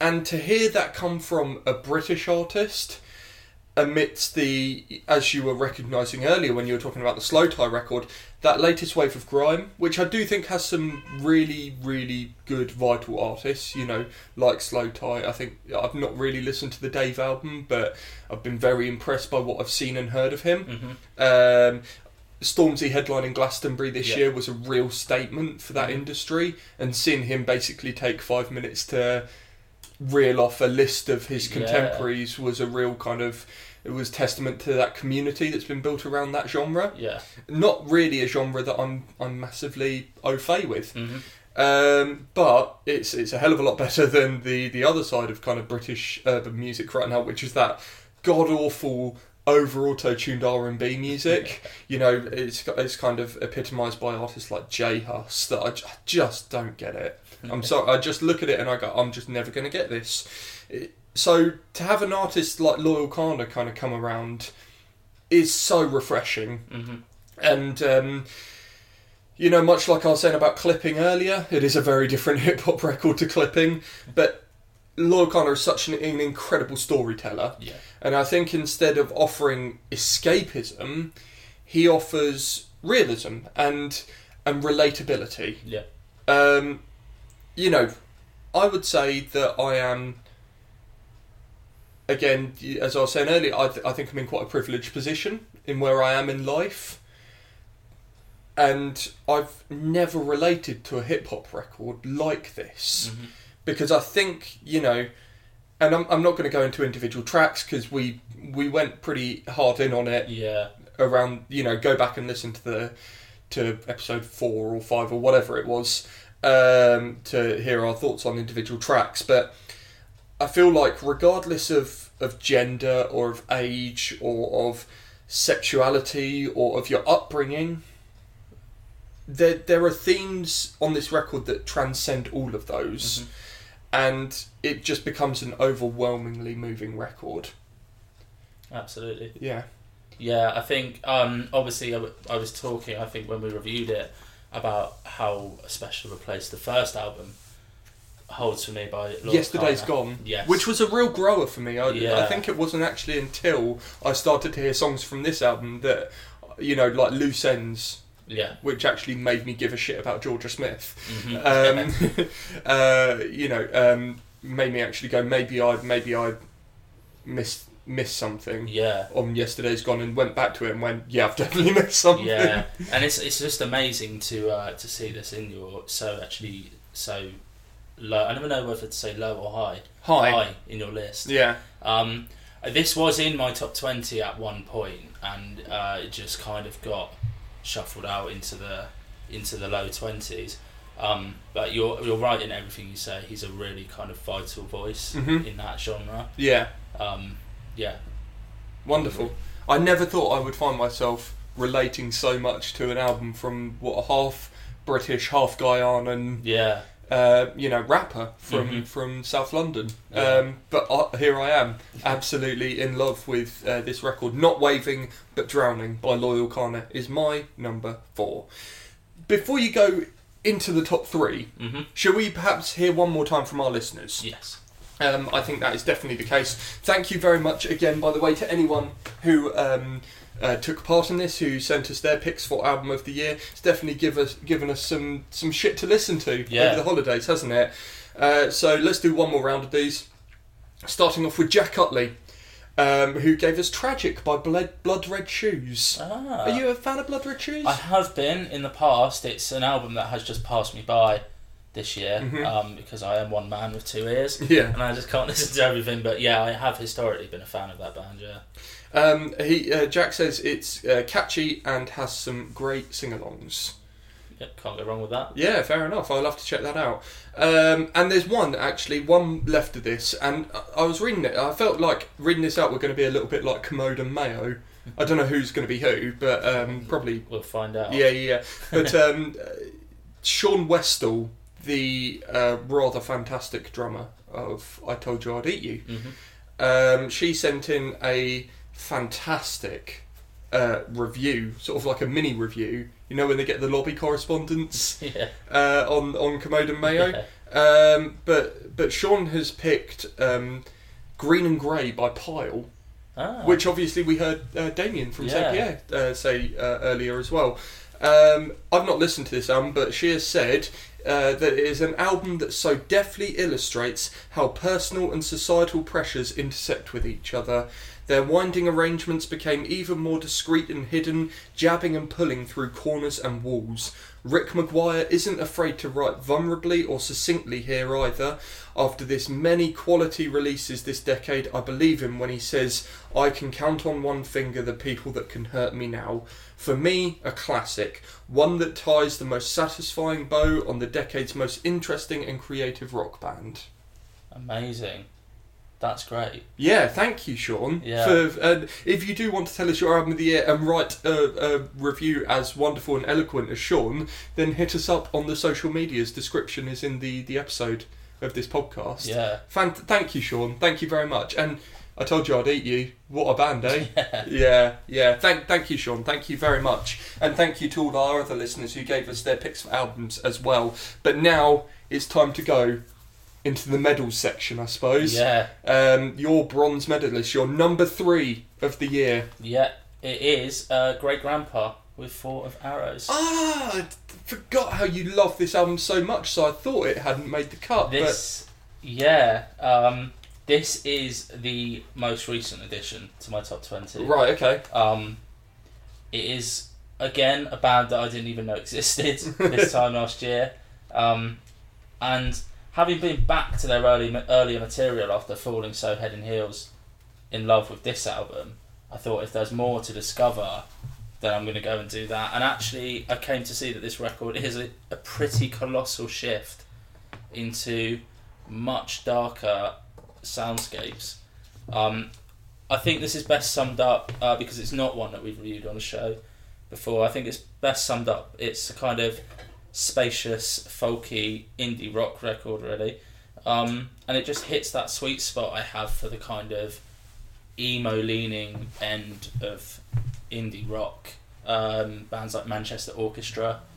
Um, it's another album where everything is very thought out and deliberate and, and quite slow. Um, I don't think it's necessarily an instantaneous record. I think you have to work with it a bit. Um, but that said, songs like Bloom and English Garden Mhm. or Digger, um, they have super catchy choruses that will hook you in for your first couple of listens, you know, and until you start to discover all the other great stuff that is going on. Um, it's really adventurous in terms of its musical arrangements than you might think on first listen as well. There's banjos, pianos, violins, synths. They're just kind of peppered Yeah. throughout. Um, singer um, Alex Menne, I think the name is, is um, very fragile, and earnest, and emotive. Um, a song like Dark Green Water, the opener, It's my favourite song on the record. yeah, it's, It's the opening track. Yeah, um, it's that burst of raw emotion you Mhm. get in the chorus. Um, one of those vocalists where you can just hang off every word and every little phrase. Yeah. There's just a sincerity um, that you can't really fake. Um, and I just think this is just a beautifully evocative, emotional, and well put together album.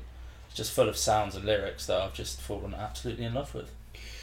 I have listened to this album Mhm. a good few times on your recommendation, and I like it. I do. Yeah, I think that if you took the first five tracks from this record and isolated them, you would have, for my money, the EP of the year. yeah, And we're not even onto that category yet.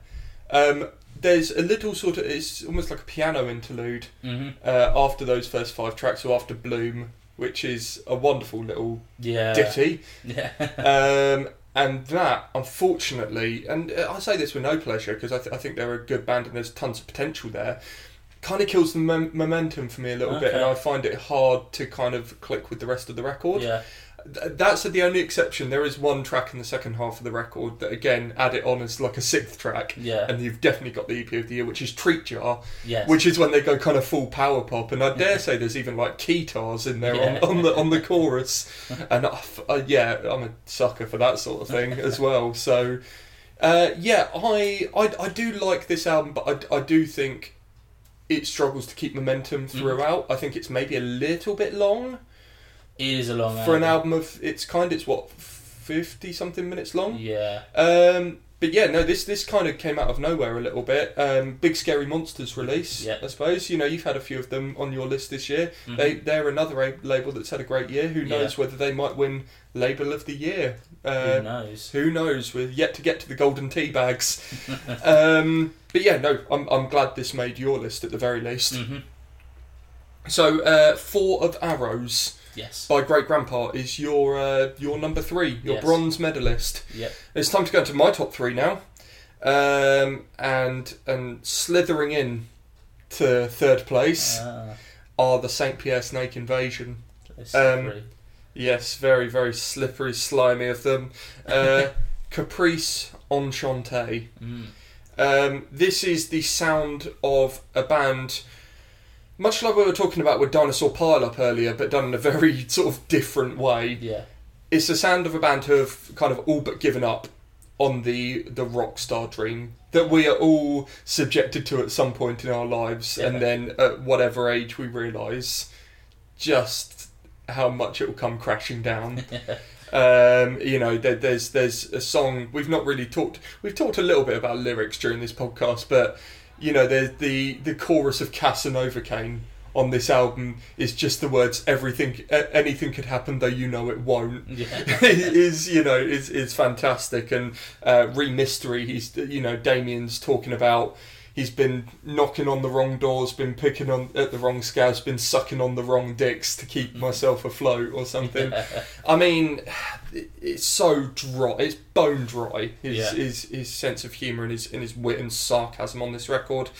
You know, we we have been uh, speaking a lot about bands in this list who have been getting the love that they deserve um, after so many years of being snubbed by you know mainstream press or radio or whatever hmm they've been getting the love they deserve, if not by those mainstream outlets, by the people that actually matter. People, people like us, not necessarily as bitch and brew, but just as music fans. Yeah, the people that paid to go to shows. The people that yeah. pay to go to shows, the people that actually matter. Yeah. Um, you know, bands like Saint Pierre have been getting the love that they deserve from from those people Yeah. and I think you know it's even with I think with with the fact that it's almost a certainty now that bands like this just won't be able to get on daytime radio. hmm It's just not the place for them anymore, or like on the main stage at Reading and Leeds. hmm And if they do, they get fucking eaten alive by Post Malone fans, and it Yeah. breaks my heart. Um, instead, they just kind of realise that they have carte blanche to do whatever they want hmm and and they just exploit the nerve to be just total weirdos. and as a result, they're creating some of the most interesting and infectious records hmm of the decade. Um, and Caprice Enchante, being my number three record of the year, is one of those records. Yeah. Um, I think Saint Pierre are, are now kind of spearheading that wave of bands, and I, I, I, I'd not really listened to them at the start of this year, um, but seeing their response at 2000 Trees was speaking about how passionate people were. They've been a real cult band Yeah. in the British rock scene, um, and I just, I, I think they do not give a fuck what you think about them Mhm. on this record, and you know, mu- much like that Dinosaur Pile Up record, there's there's that narrative of, you know, we've we've been dealt a shitty hand over the years, Yeah. but we didn't come this far to only kind of come this far. hmm If that makes sense, it sounds a bit cheesy, but Yeah. you know, we're we're gonna carry on. But we're going to do it on our terms, and we're going to be completely uncompromising, and we're going to grate on you with like nails down a, a blackboard kind of guitar tones Yeah. and these kind of we're, we're just going to kick your head in basically with these um, with these kind of off kilter post hardcore rhythms. Yeah. If if you could if you can kind of put a genre on it, really, I think you know Damien Sayell is a, a really outstanding performer this Yeah. year, um, and he plays. He plays the dickhead character pr- to like to perfection. He basically reminds me of like the best heel wrestlers in the business. You know, like they're they're so good at being so bad. they're so good at being dickheads, Mm. and he's he's sarcastic and he's bitter, but and he's kind of he's well spoken but knowingly so, and and loquacious and and just an arse. you meet him and he's actually like a genuinely lovely person. Not to shatter the illusion a little bit, but you know his sense of humour on this record reading through the lyrics, his his use of metaphors on this record, and his and his kind of use of allegory Yeah. is, is is sensational. I don't know what he's singing about half the fucking time, to be honest, but it's so um, so compelling. Yeah. Um, you know, we we've talked about this album being really kind of nihilistic, hmm but I think that deep down there is a big heart to this record Yeah. it ends on that song you know i'm i'm a lonely tourist and it just kind of shows that yeah that they've been dealt they, they've they've maybe not got the props that they put in all the hard work for hmm and they're now getting into their early to mid 30s i Mhm. think any any band who just wouldn't give a shit anymore would just throw in the towel Yeah. but they're just so dogged and determined to not lose faith in themselves and lose faith in the music, which is at the end of the day the most important thing. It's more important than how many streams you've got. It's how many. Por- it's m- more important than magazine covers. Yeah. It's more important than how many likes you've got on social media, and that's something that's forgotten about so painfully often. Um, but not by the St. Pierre Snake Invasion. No. So Caprice Enchante is my number three album of the year. Fantastic album. Yeah, it's great. It's So- quite quite good. Pretty good. Good effort. Shame their singer's a prick. Um, The silver medal. silver medal time. Number two. My number two album of the year is Microwave with Death Is a Warm Blanket. A uh, you have a very uh, um Yeah. It's a fantastic record. It's not in my list, but it's No. a, a fantastic. I've come to it way too late Yeah. in the year. Um, yeah, so um, Microwave are a band I've always enjoyed, liked, never really loved. Um, not a band I would have expected to end up as my second favourite album of 2019. Definitely not. Um, this record, they've done something that reminds me of um, an album people might have heard me talk about called um, Nearer My God by Foxing. Oh, Um, really? Not in terms of sonically. No, I've just not what- heard you talk about that album. Oh, I see. Before. Yeah, Yeah. no, uh, No. people may have heard me Yeah. mention it before. Yeah. but, um, Okay. um, Have to check it out. yeah, you should, yeah, Yeah, yeah, yeah. um, and and why I say that is because it is a band kind of birthing an album after an incredibly difficult time in their career and coming to a point where being in a band was becoming something that made them quite angry Yeah. um, and that anger becomes fuel, I think, for their creativity, and and they channel that, and it takes them to the next level. Um, I think that's quite a common thing with bands delivering these kind of albums, um, and it's an album that is pretty far away from Microwave's previous Mm, yeah. material. I was a bit ho hum about Microwave before this album, but this has given them. It's given them a real uh, dark Yeah, edge, hasn't it? yeah, they've gone from a pretty good kind of emo Mm, band, emo kind of alt rock leading band, to quite a unique proposition as well. I think, or yeah, I'd someone that pulls in a lot of different influences. there's not a lot of people doing. I think what Microwave do. Yeah, I'd say the closest thing, and um, we spoke about last year when it appeared in your list, is Drug Church. yeah, yeah, that's a good It's equally uh, equally nihilistic, isn't yeah. it? Um, it's it's uh, an album with a lot of twists and turns in terms of shifting from quieter moments to the really like discordant crescendos and and um, these vocal cord shredding screams, um, and it does it all so seamlessly. Sometimes in the same song. Um, angst, nihilism, frustration, they're kind of the glue that hold all those different sounds Yeah. together. Um, it isn't a kind of a wolf in sheep's clothing like the Pup album is, you Mm. know, that, that appears first to be. This is just unashamedly miserable Bleak. and angry Yeah. and, and um, really pissed off. Um, it's not even as instantaneous and, and catchy as the pop records or some of the other records of, the, of their peers. Um, but I think what appeals to me is the kind of reckless abandon of the songwriting Yeah. on this and and the unpredictability of each song.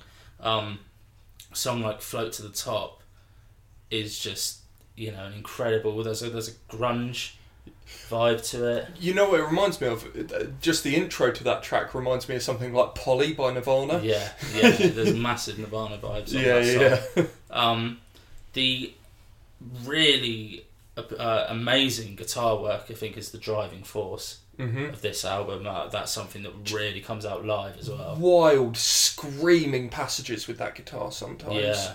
Um, and um, it's quite instrumentally, it's quite a dense album as well. There's actually quite a lot going on. Mhm. There's a lot to unpack. And this is an odd one because I think I know full well that this will not appeal to everyone. Do, you- do you know? Because I think it is quite sort of. Um, I, d- I do think it's perhaps a little bit more instantaneous. Uh, I personally think it's a little more instantaneous than you might think. Certain songs, definitely. I think also it's really short. It's, it's Yeah. under half an hour, isn't it? Yeah. Uh, ten tracks, get in, get out, hmm and it's just got so much replay value. Yeah, massively, Mhm. massively so.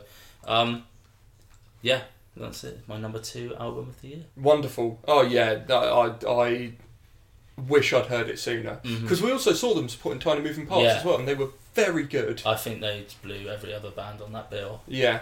It makes a lot of sense why they were like on a tour. That that tour, Boston Manor tour last year, which was Boston Manor, Microwave, Drug Church, Wallflower, makes a hell of a lot of sense now, Yeah. doesn't it? Yeah. um, right. Yeah. Microwave, Death is a Warm Blanket. It's a fantastic listen. Don't don't take the fact that it's not in my top twenty. Um, you know, with any kind of hint of. Uh, It's quality. its quality. Yeah, no, it's fantastic, and maybe ask me in a couple of months' time, and it might edge its way in there. Mm. Uh, right, my silver medalist, my runner-up in the album of the year, um, and you know, thematically, kind of, you know, following on quite similarly. Mhm. We've talked about a lot of bleak albums in in this uh, in this albums of the year list, but with a with a wholehearted passion. Yeah. And how fitting as we sit here two days after the general election result and all the shit that's happened with that. um, it's very fitting to sit here and, and discuss an album which declares um, if the world is going to burn, everyone should get a turn to light it up. Um, Pup and Morbid Stuff Mhm. is my, my number two album of the year. It's easily, easily the uh, best Pup record to date. They've got gradually better as the records have gone on. They've been, you know, de- debut album I thought was was good, but you know the the singles really kind of stood out on it, uh, and the Dream Is Over kind of moved further towards being a better sort of complete body of work. This is this is them coming full circle and just making a brilliant album, beginning to end. Mhm. Um, and I went to go and see them recently Yeah. at the at the at the loft in Southampton, um, and a lot of the album is now a staple of the live set. They played pretty much like I think all but two songs on the album, um, and it deals with a really bleak worldly view, with a sense of, and this is a phrase I've used a lot, so I'm sorry if I'm repeating myself, but it is a phrase I really kind of think illustrates a lot of what's gone on in music this year. And as a response to the world around it joyful nihilism. Because just think about it. How many times has life dealt you a shitty hand and your instant reaction your brain just goes to you're the problem. Mhm.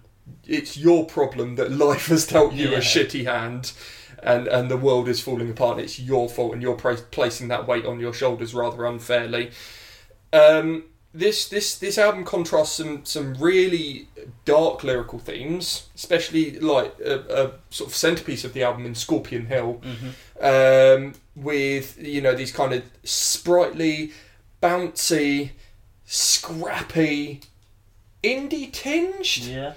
Certainly in the guitars, Yeah. it's punk rock. That's for sure.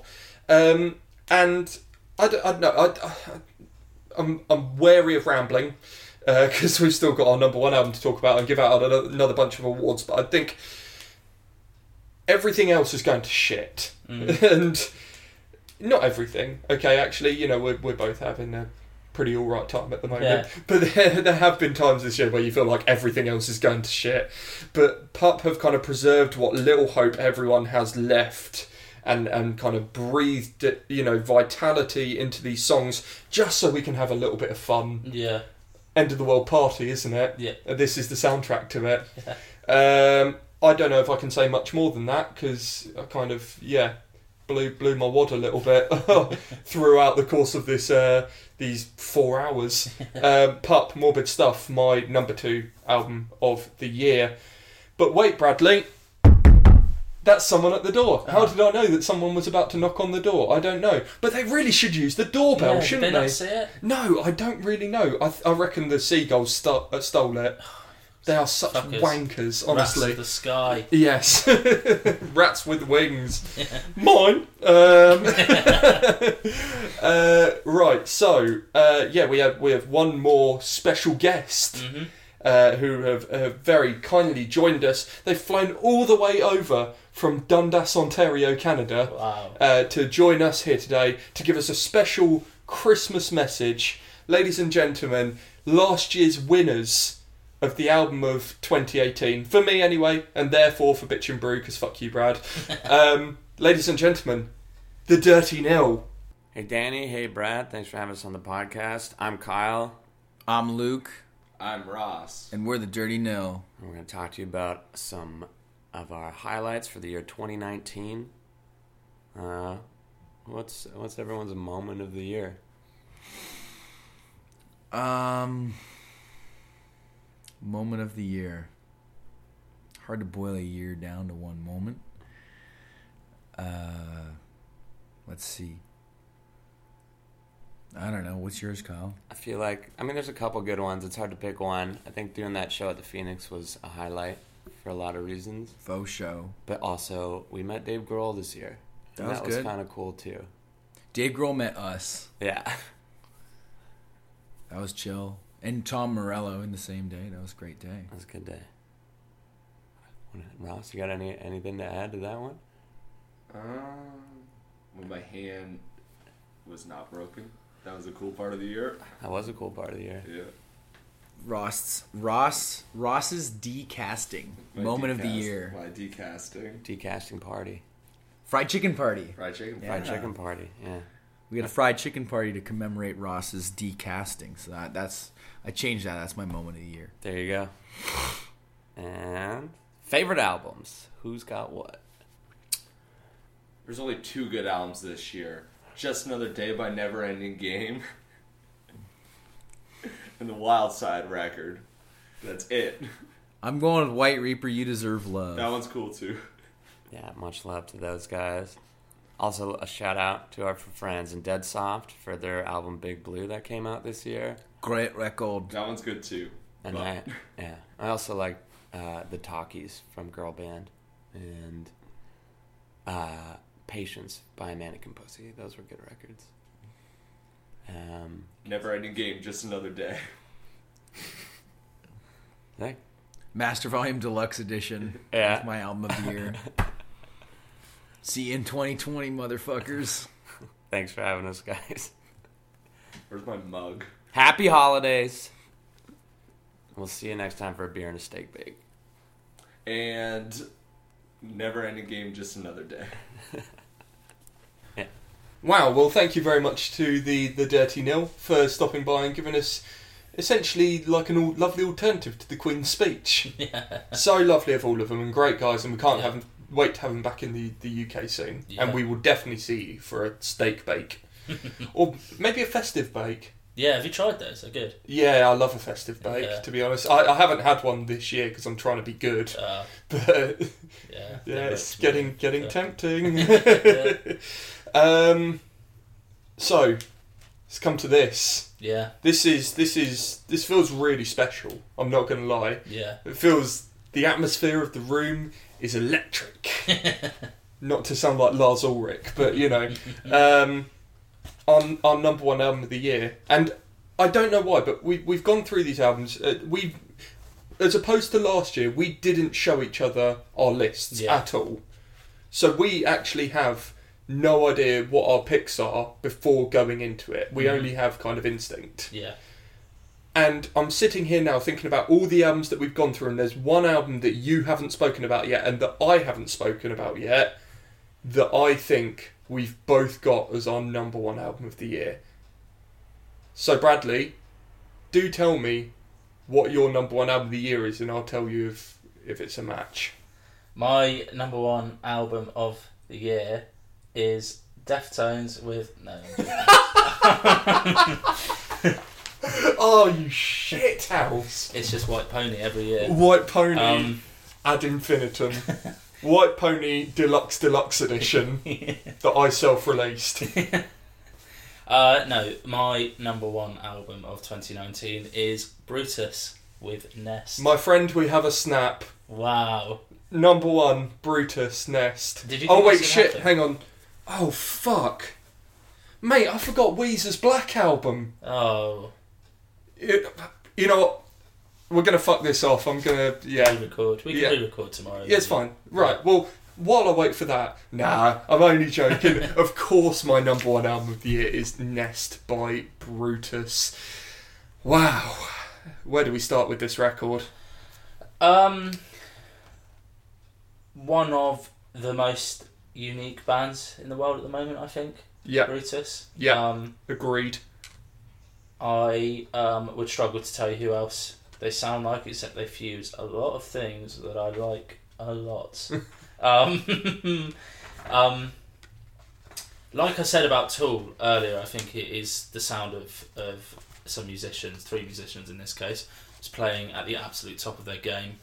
Um, paints on a super broad canvas, this album, um, but it all just flows so perfectly together. Um, the kind of rhythmic stomp of, of Django, the sort of freewheeling intensity of Cemetery, the expansiveness of a song like Sugar Dragon, um, or the emotional vulnerability of um, War, which is a song we might be talking about a bit more later.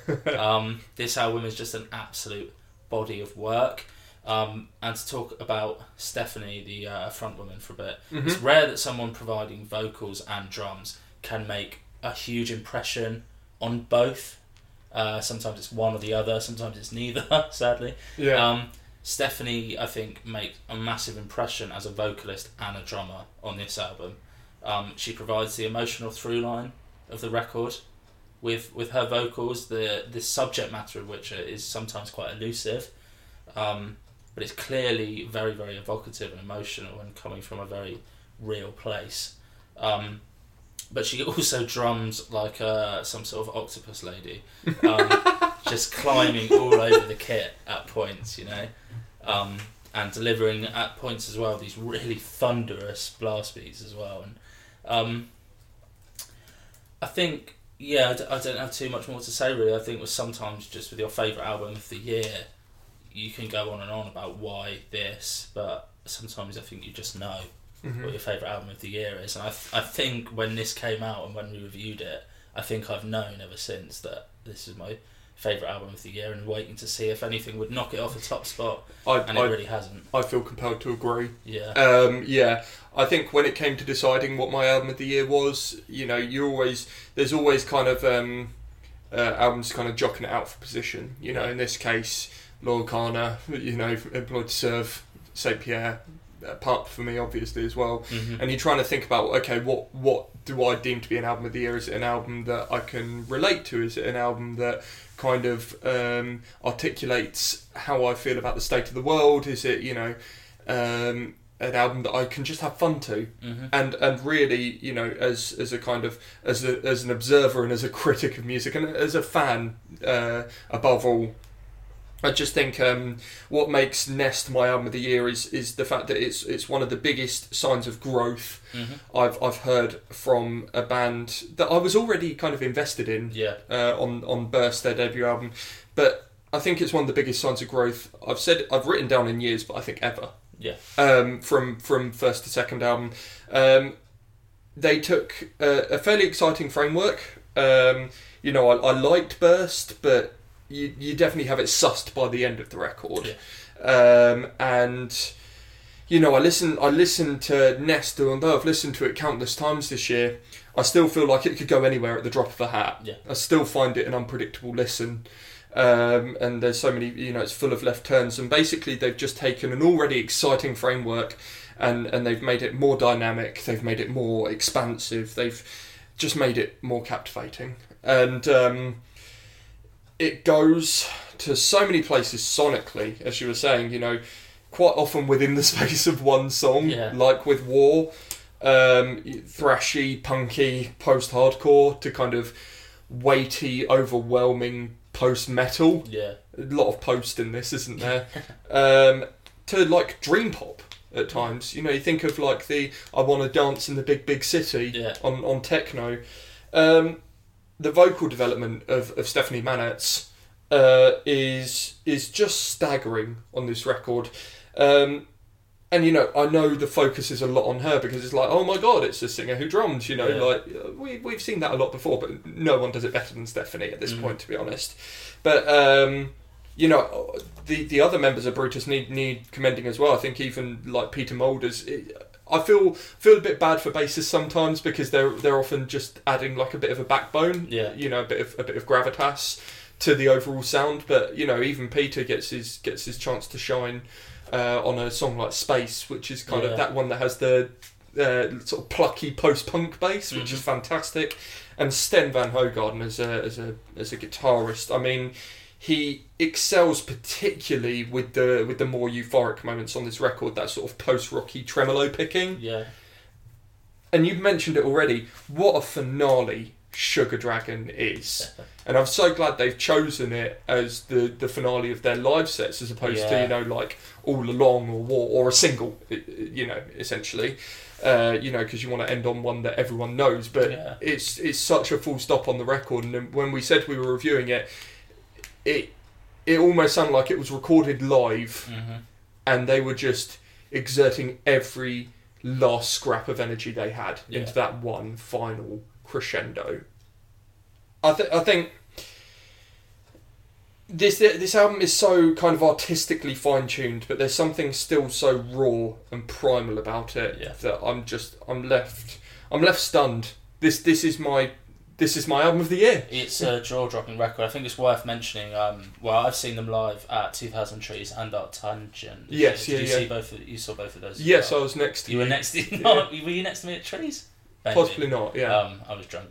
Um, but they've left me just my jaw on the floor Yeah. both times, and they were both quite different sets. But um, yeah, I think the fact that it is not just my or yours album of the year, but that it's Bitch and Bruise album of the year. Yeah. it just shows how a phenomenal record it is. That is undisputed. Brutus, Nest, mine and yours, and Bitch and Bruise album of 2019. Fantastic. Well, that's not where it ends. No, That I, I know that feels like the finale, but we are going to do. I realise we've gone on for a little bit now. Thank you for sticking with us.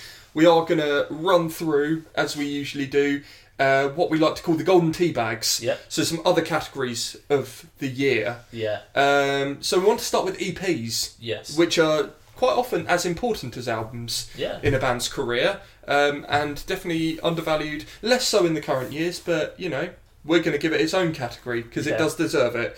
Um, I have five EPs that I just want to shout out very quickly. okay, Uh, so uh, first of all, uh, Sœur with Yeah. No Show. Um, you know, I think what they've got going on with the dual harmonics with Tina and Anya, their vocalists, is great. And I think this is just another band in that new wave of Brit rock that can do big things in 2020. yeah, Um, Muskets, Violent Paradise. Yeah. Real return to form for them. Such a brilliant sort of consolation prize for me after after what, quite frankly, was a disappointing debut album in Chew. And I think they just need to get out on the road more. I want to see Muskets sort of, you know, putting their nose to the grindstone a little bit in the new year yeah, uh, and seeing some of these songs live. Uh, Blood Command, Return of the Arsonist yes, um, the embodiment of raw, unfiltered energy Yes. in, in 2019. Short, sharp bursts of melodic punk rock. And, you know, it makes me stoked for what's coming next. Hopefully, an album in 2020. Uh, my runner up is quite the opposite of Blood Command. It's A.A. Williams ah, um, with her self titled EP. uh, another Holy Roar job. Um, sweeping, alluring, and subtly devastating. Um, it pulls you in with impossibly quiet vocals before just kind of sweeping you off your feet with these vast soundscapes.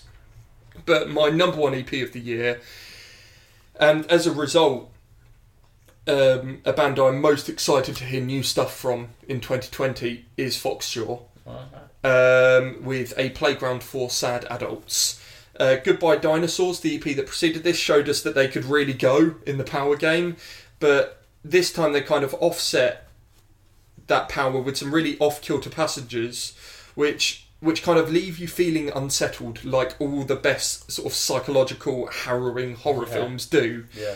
Um, and what's even more impressive is they they pull off these like weird esoteric operatic moments live just as well as they do on the record. Um, I think if you haven't heard Foxjaw yet and you're a fan of like Blackened Sky, Vertigo of Bliss era Biffy, Yep. go and check this band out because Yeah. they are going to do huge things in 2020. It's them and Loathe who I'm most excited to hear stuff from in 2020, Yeah. and they're fucking Yes. touring together.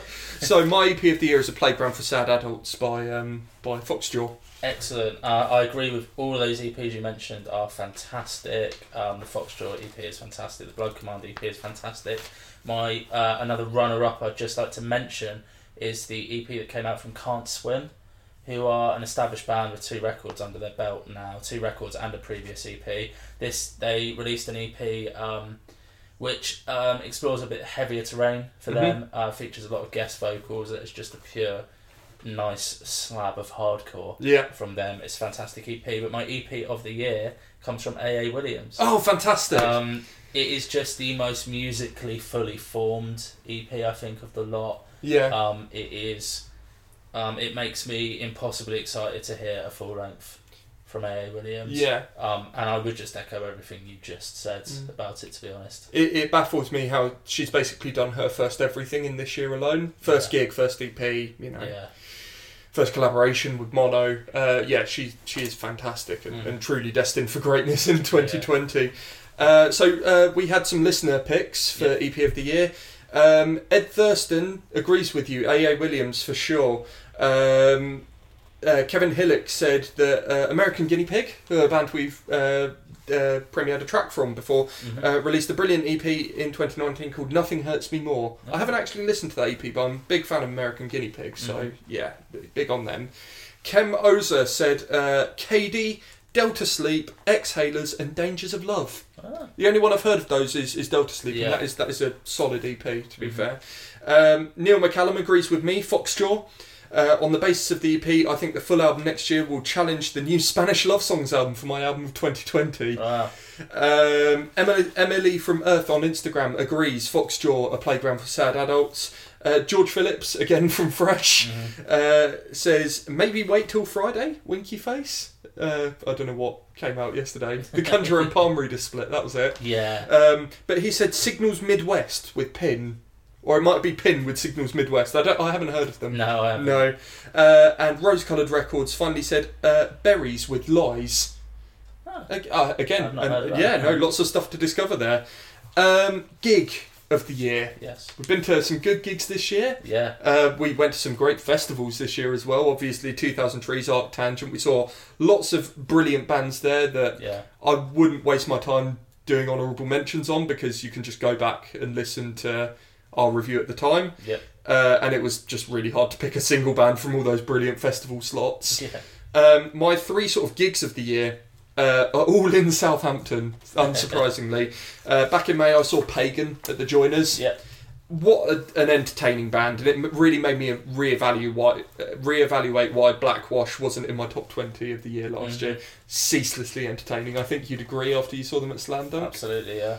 My number two uh, gig of the year. Uh, funny I said number two because you uh, missed the beginning of it by needing to take a shit. Uh, it was Vein. Did I actually miss any? Yeah, you did. I thought I got Yeah, we- as it was. Yeah.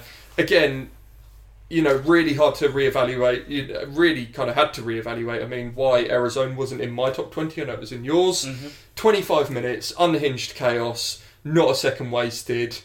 and then they just got the fuck off stage and out of there. Yeah. Brilliant, real stroke of genius there.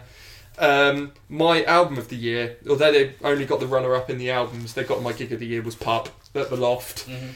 Saturday night at the end of November. It always feels like a kind of weird time of year. Yeah. Um, and it just felt like a celebration for Pup after nine straight months of touring. Um, the songs from from Morbid Stuff are now instantly the, the sort of highlights of the set, hmm and we just heard I, heard some of the loudest sing-alongs I've heard in years. It was full of shenanigans and fucking brilliant, honestly. Yeah. So yeah, that's my gig of the year. Um, Enlighten me. I did not write down any runner-ups for this. Okay. Um, I just went straight in because um, a lot like I was saying about Brutus being the album of the year. I think this has been my gig of the year Okay. since very early on in the year. Nothing's kind of knocked it off that top spot. It was Vein at the Joiners. Oh, fantastic. Um, Despite missing the start because you needed to evacuate your I don't think I missed that much. No, I don't think you did, to be honest. I I'm being seem to unfair. remember being very pleased that um, I was in the first song. Um, I have not sure I've felt such a visceral force on stage in a venue that small yeah. before. Um, you know, I wasn't around for the earlier days of the Dillinger Escape Plan or the earliest Mhm. days of Slipknot or anything like that. Um, it's one of the only times I, I felt like I'm watching the future of a genre on Mhm. stage, that I'm watching a band that will go on to do much bigger things, much really exciting things.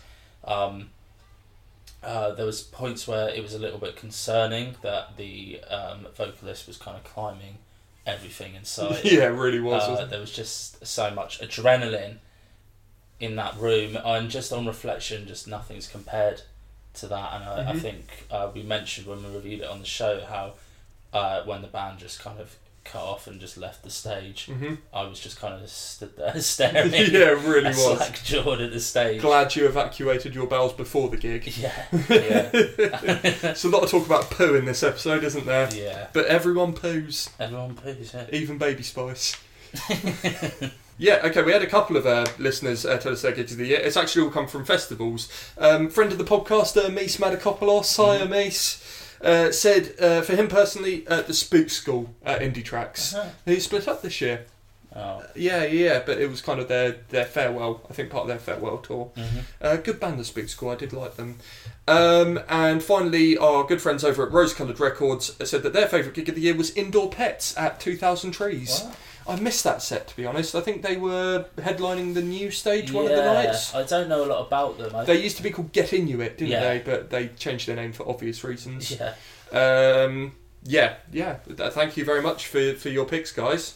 Right, so the next uh, golden tea bag we're going to be uh, we're going to be dishing out um, is for record label of the year. This is always an interesting one because I always worry that people are like thinking we have our nose and or tongue right in the industry arse Yeah. for for coming up with the category. But let's face it, you know, for the most part, we wouldn't have heard a lot of these records if it weren't for the record labels that brought them out. Yeah, and the hardworking people that work for the record Exactly, labels, yeah. it's just worth shouting them out for the great work they do. Yeah, not to undermine the amazing work that the artists do to make the records course, yeah. happen, obviously, but you know, need to. teamwork. Teamwork makes the dream work. Oh, always, always. ABC, always be closing. why, why are we suddenly turned into like Alec Baldwin in Glengarry Glen Ross for a second? Stop being such a fucking sales prick. um, well, that came from a slightly personal place for a second, didn't it? so yeah, record label of the year, aka the Holy Roar Award, or is it? Mm. I haven't done any runners up Me this year. I've just picked one, um, and even after putting my biases aside, Yeah. um, I've uh, the the record label of the year for me, and it kind of goes beyond 2019. It kind of goes back over the last 18 months, really.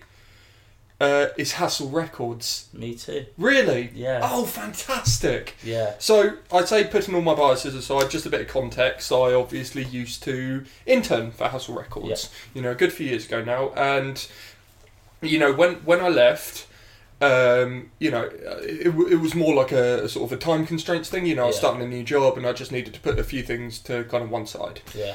But admittedly, when I left, I did feel like a few of the bands were much like I was saying about Dinosaur Pile Up earlier. They were they were always the bridesmaid and never really the bride. There were there were bands doing good things. You know, like at the time they had Casey. Um, who are now obviously no longer together. Pay Shifters were doing some good things. Obviously, like Brutus were just coming up at that point. Mhm. Swedish Death Candy, but I, I just didn't really feel like there was there was like one band on that roster that everyone was like going nuts for. And obviously, like you know, the bigger artists on the roster weren't doing a lot at the time as well, like Lonely the Brave or Frank Iero, who's now left that label to go to Unified. But you know, within the last last eighteen months, Pagan have happened, Mhm. Press Club, Yeah. Petrol Girls, Yeah.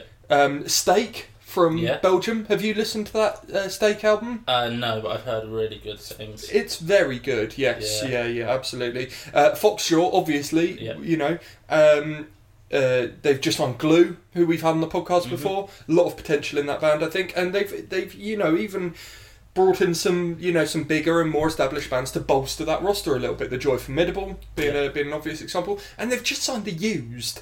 Now I'm Yeah. not like a massive fan of the Used. I, Yeah. It's just I never really got into them. Mm. Um, but they were all all over like the pages of Kerrang when I started reading Yeah. it during around Lies for the Liars, I think the album. Yeah, Uh, and so you know, I just thought that was such a such a huge very very cool. And the used are um, again, I'm not a huge fan, but I, I can tell they're one of the more sort of forward thinking bands Mm. of that whole scene that they're part of. So, Yeah, um, if you're going to sign one, that's the one I think. absolutely. Um, and obviously, it goes without saying they've they've essentially been the record label behind the um, our mutual album of the Yeah. year in Brutus. Yeah, Um, there's there's other artists on the label that I've, I've definitely forgot about, but you know those those are some of the recent acquisitions to that label yeah, that have really kind of made me see that Hassle are on their finest form since their their days of like having Cancer Bats and Alexisonfire and Mhm. Alkaline Trio. yeah, Um, arguably their finest form ever. Would you Yeah. say? yeah. I think so. I, th- I, th- I, it just it fills me with joy. Yeah. Especially, you know, like I said, having in terms of the label for knowing the people behind it and how hard they work. hmm Um, also, you know, it, it's kind of put them on that, you know, on that same tier as a label like Big Scary Monsters or Holy Roar, where you just kind of see a band signing to that label, you kind of see it as a stamp of quality, Yeah. uh, and you you're really eager to see who they sign next. Who, who do you? Who would you? I know this is putting you on the spot a little bit. Yeah, I- Who would you like to see them sign in 2020? Oh God, Because I've written down two. give me yours. Okay. I'll have a think. I would like to see them sign Sir. Yeah. I know one of the guys at Hassle was a big fan of Sir, and they're they've done everything very DIY up to this point, Mhm. intentionally so. But I think if they pair up with Hassle, they could do some great things together. Yeah. And I would like to see them sign Muskets. Yeah. Because Muskets are signed to No Sleep Records, which is a label in the US, and I wonder if that's put them in a bit of a an awkward position in the UK at least. I, I, like, I don't know the internet, I don't know the politics, so I could be like assuming a bunch of shit that's just wrong here. But it really feels like I feel like if a UK label get behind Muskets, hmm they could they could really get out there on the road and get on some amazing touring packages Yeah. and, and just really get in people's faces a lot more like they deserve to. Yeah. And Um, not to be all like Brexit about like they need to sign to a UK label, but yeah, I just think I think that would be a good fit. for them. Yeah, totally. I'm going to dodge the question slightly, but I think you know what I would like is for them to keep on signing bands, eclectic bands from all over the world that Yeah. I haven't heard of, and exactly. bring yeah, these great bands um, to me. Yeah, to your to your face. Yeah, Um, well, they've face. tapped amazingly into the Australian market, haven't they? yeah, With Press Club and Pagan, you know. Yeah.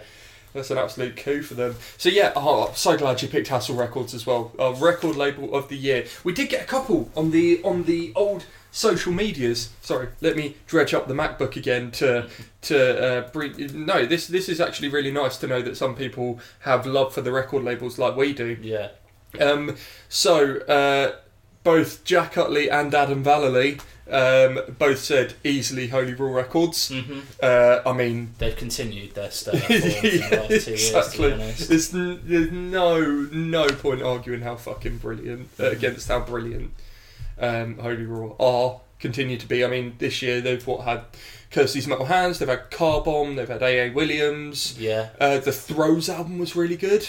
they um, re-released the um, Holy Fawn. Yeah, I was surprised that didn't turn up in your list this Yeah. year. Actually, I, I like that album. It's very good. Yeah, Um, and they've had a bunch of other stuff. That, oh, oh, Renounced as well. That's a good album. Um, yeah, great. Um, so uh, yeah, Holy Roar Records. That's that's fair enough. Um, Connor Laws has said BSM. Obviously, now that's nothing to do with the fact that he in fact works for BSM and hosts their their brilliant podcast after the show. Um, but yeah, no, they are they have been they are brilliant. quite yeah. good, haven't yeah. they? Jamie Lenman, Cult Dreams, Great Grandpa Yeah, um, and uh, oh, American football as well. A Mhm. bunch of other stuff this year. Oh, Nervus as well too. Obviously, they've had a really good year. yeah. Um, uh, Joshua Jones uh, said that Beth Shalom records have been great this year. Mhm. Uh, the uh, Pet Live album was incredible. So actually, I've not checked it out, and I really liked the band they they were before Pet Library. Mhm. Um, and apparently they've gone down like a post metal route, even though they Oh, used to be an emo band. Um, also, also not records that they've released, but they've released a consistently tight collection of songs and EPs from bands uh, such or artists, I should say, such as Rosehip Teahouse, Sunspot. Oh, and they're releasing uh, his debut EP as Human Head uh, this Ah. Friday, just gone. So Cool. yeah, thank you, Josh. Um, and uh, I'll be sure to check out your EP because you are a brilliant poet.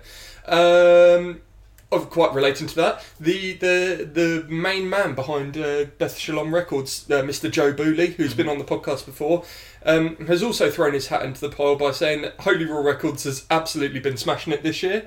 Um, but then so have Alcopop Records. Yeah. Good shout, actually. Yeah. Really is. Um, Specialist Subject Records, Big Scary Monsters, and Crew Cut Records. Uh, Rose Coloured Records, a record label themselves, have um, have shouted out Specialist Subject. Mhm. I've not actually uh, kept up with a lot of what Specialist Subject have done this year. Obviously, they put out the brilliant Lande Hekt EP. Um, and Witching Waves as well was sort of post punky thing they did at the start of the year. But I've not, I've kind of not really stayed in touch with what they've been doing this year. Um, really a bit of a fault of mine, to be honest. Uh, so yeah, thank you very much, guys, for your for your contributions to that one. Uh, right, two more categories, and Yes. then we are genuinely going to leave you alone.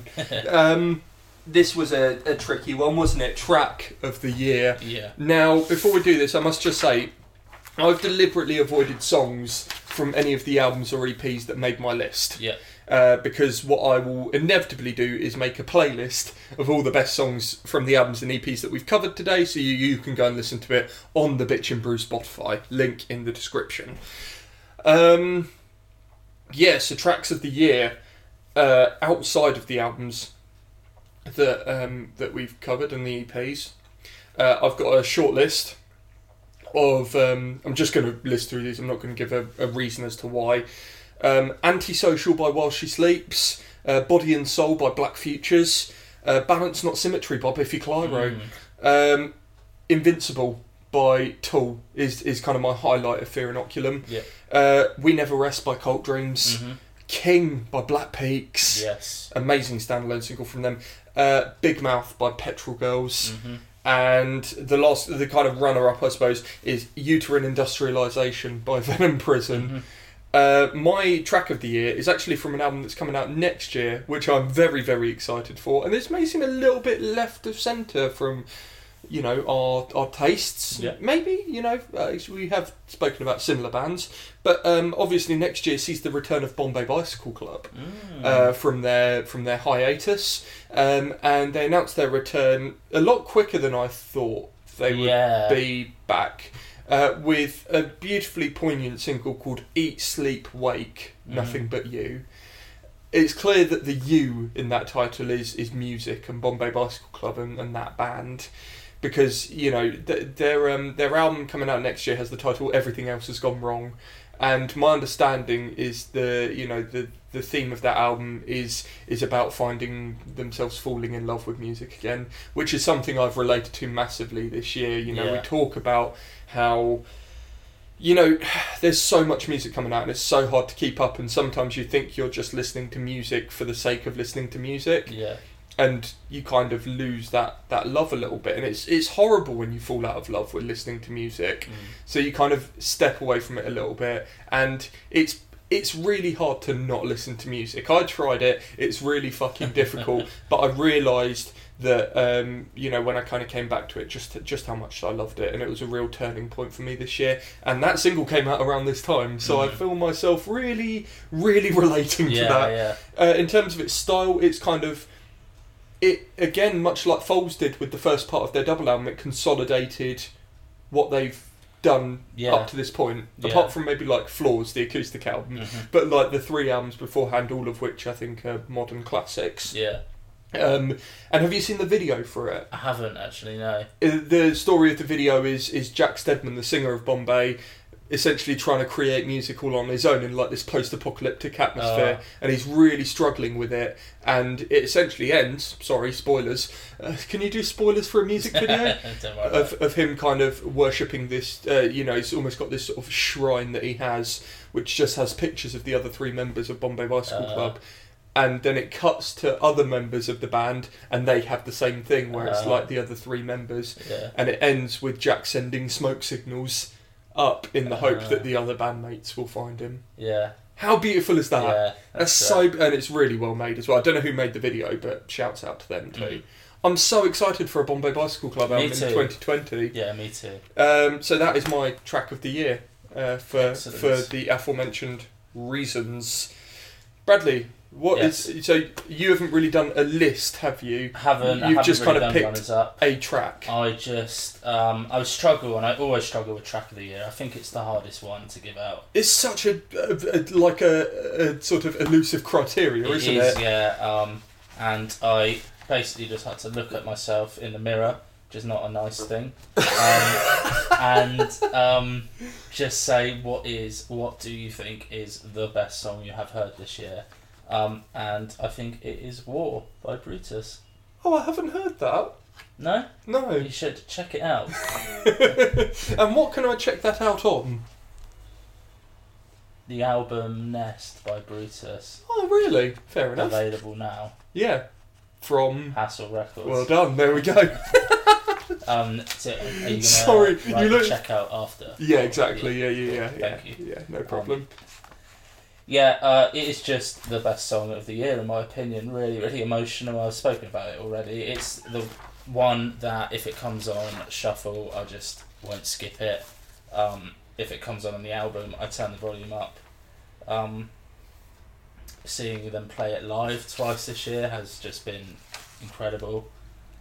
Yeah, just my favourite song of the year. Yeah, fair enough. Yeah, absolutely. Well, I, th- I think I, I would if if I'm counting albums, album like tracks from albums that we covered, I would also put War by Brutus. Yeah. So I'm happy to concede. Yeah.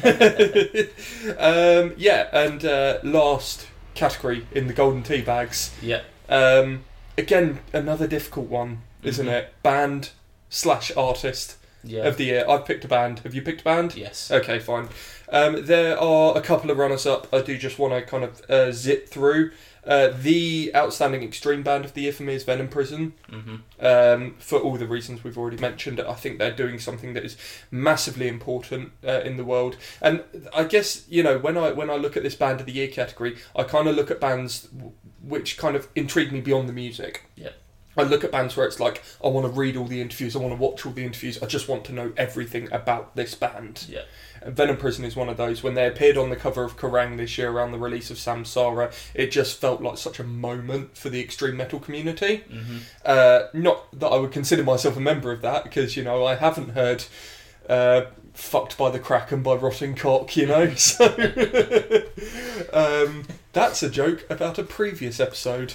Um, so yeah, the outstanding extreme band of the year for me is is Venom Prison. hmm Um, I think for all that they represent, that is that is kind of brilliant in the world with with community and, and unity. hmm I've got to shout out IDLES. Yeah. They've had a fantastic year. yeah. Obviously, Joy as an Act of Resistance came out last year, but it's everything that's kind of followed. Yeah. Um, Jamie Lenman, hmm uh, although Shuffle didn't make it into either of our top 20, um, he is such a weird and wonderful mind. Yeah. He's so charismatic, so entertaining, and I love his support of upcoming bands. Yeah, You know, he's spoken out so much about how important it is for support bands to get the time and the attention, the love and the infrastructure that they deserve on Mhm. those tours, uh, whether it's from himself or crew or staff or just the audience as well. Um, and of course, curating the Lem Mania stage at 2000 Trees this year and doing the tour that surrounded that, which had Yeah. some fucking brilliant bands on it. yeah, Loathe, Orchards, Conjurer, False Advertising, Yeah. some others I've definitely forgotten. um, so yeah, Jamie Lenman is kind of the runner-up for me. But my band of the year, um, and the reason I stopped myself talking about it a little bit earlier, is Employed to Serve. Ah, Um, in four years, they have gone from being a really exciting prospect to, for my money, the best heavy band in Britain Mhm. today. Um, their growth as a live band, you know, seeing them last night, I saw them uh, last night opening for Bury Tomorrow, and it just felt like game over for for anyone that kind of has to follow them on a bill. We saw them at ArcTanGent, obviously, and it was such a we we've seen them a few times before, but it felt like we saw a totally different band walk onto that stage, just in terms of the energy that they carried. So confrontational, so aggro. The the sort of the one two of uh, of Sammy and Justine. Justine's progression as a front woman. You say Mhm. about her her vocal development on on Eternal Forward Motion. That's definitely true, but it kind of extends to her as a performer absolutely. the way she just frantically paces the stage now. She used to be quite, uh, kind of quite withdrawn. No, in terms of her movements on stage. yeah, she was. um, yeah, yeah, she didn't cut a particularly large figure no, in no. terms of her stage movements. I think Sammy accounted for a lot of the energy on stage, Yeah. and now it feels like they're kind of duking it out against yeah. the two of them. um, yeah, and uh, and I think, you know, it's so hard to create a strong identity and aesthetic in the modern age Yeah, without it coming across as gimmicky. yeah, But you know, those those those windbreakers are so recognisable now. You know, Yeah. the other band that have done it for me this decade is a band like Creeper. yeah. Um, it's not an easy thing to do No, to create an aesthetic like that. But you look at Employed to Serve now as like a gang, it's like a mob. yeah, yeah. It, it really is brilliant. It's terrifying, Yeah, but it's so so good. yeah, Um, I don't know what else I can say. Employed to Serve, you're you're my band of the year, and don't listen to whatever Brad has to say, even if it, it's not Employed to Serve, is it? it's not. It's not.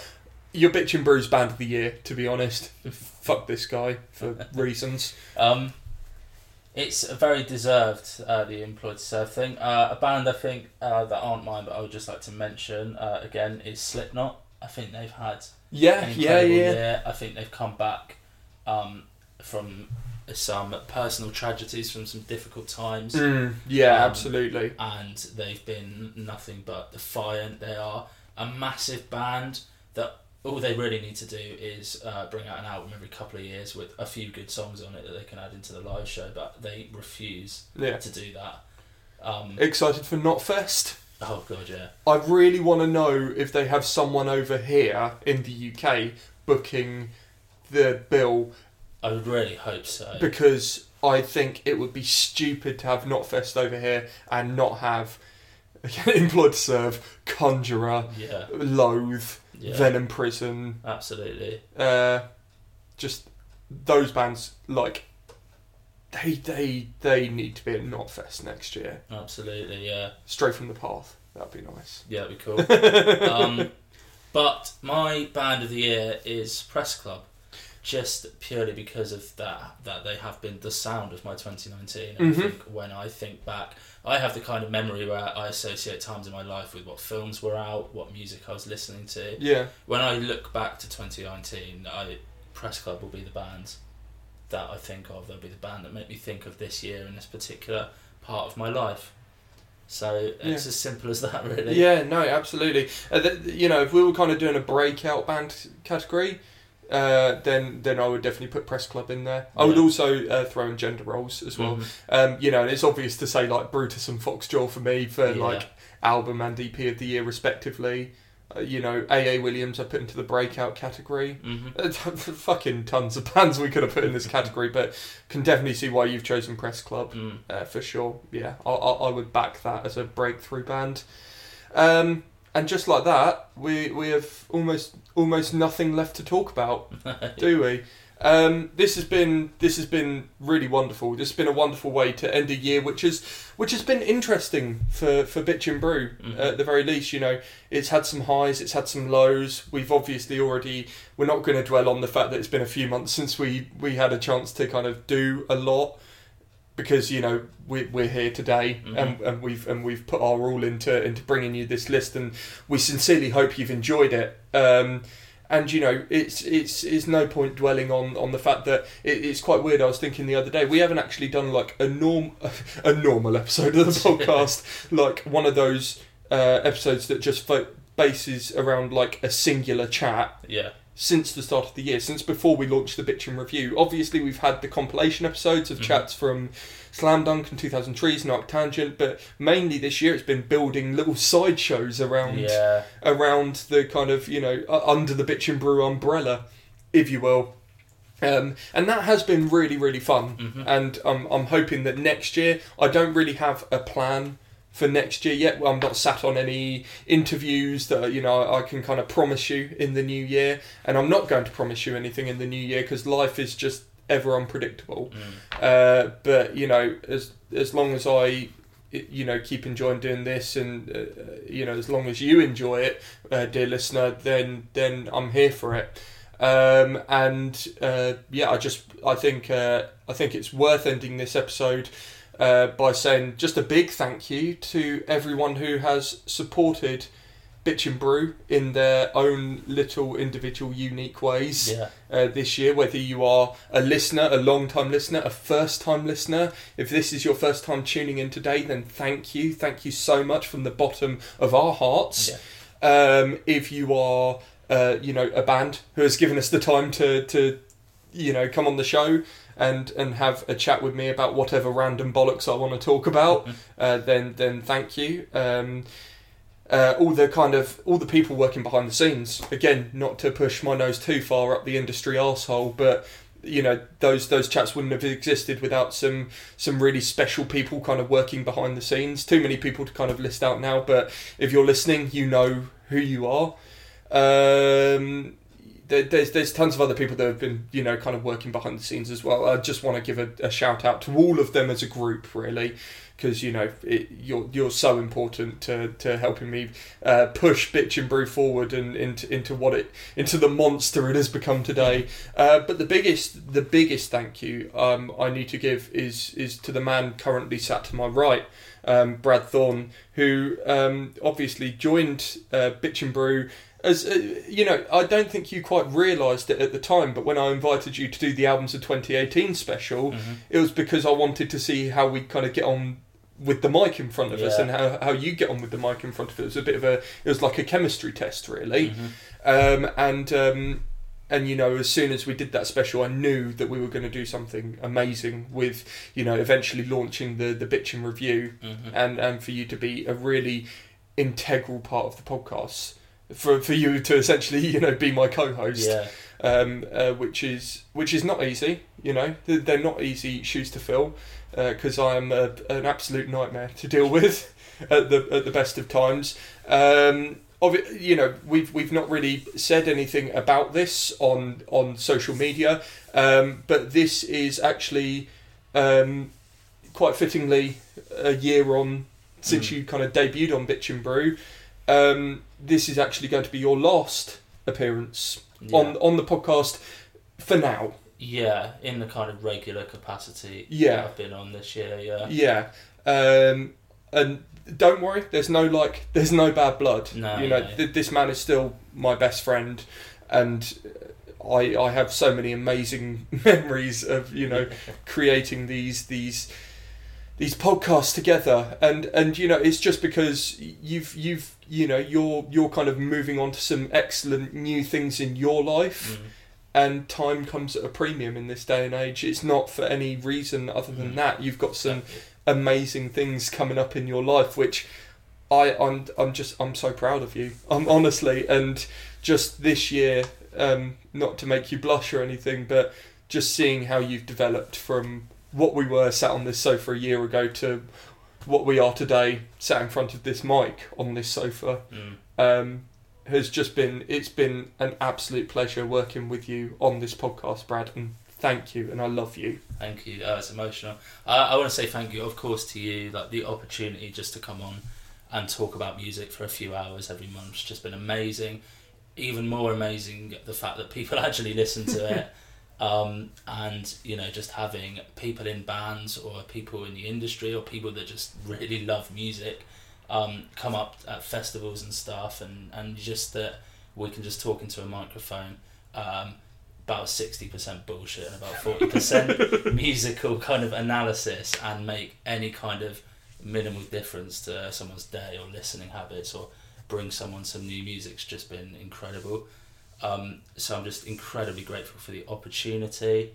Um, and this isn't really a goodbye because I will absolutely be back. You've got to come back. terrorise people's ear holes. You've got to come back to tell us about all your bag wine escapades at Yeah. 2000 Trees. Absolutely. You'll be back. Uh, absolutely, yeah. I, I won't let you go away ever. you know, you'll never really be gone. Feels like the poem at the, at the end of that Loyle Carner album now, doesn't it? I've got to let you fly the nest now and do your own thing. And Yeah. I know that whatever you do next, you're going to absolutely smash it. Thanks, man. Yeah.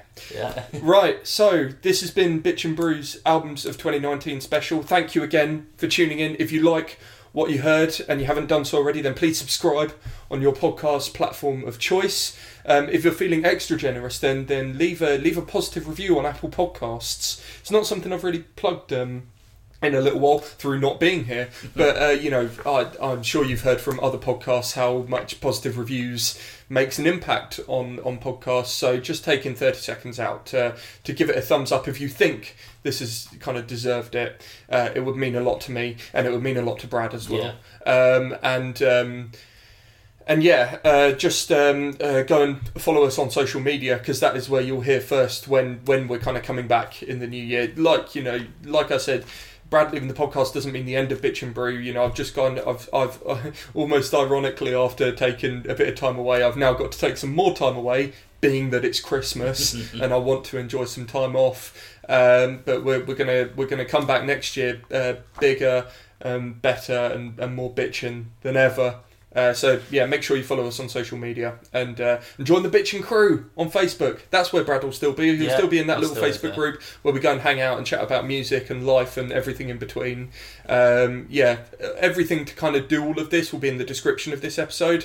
Um, so I think that's it, isn't it? That's have I got any? Have I got anything else to say? Have a Merry Christmas. Yes. Have a Happy New Year. Uh, yeah, that that as well. Um, it's not. It's, it's it's around about the right time to say that now. Yeah, I think so. Yeah, the tree's up, so uh, and I'm going to go have a mince pie now. Yeah. Uh, a mince pie and a wee.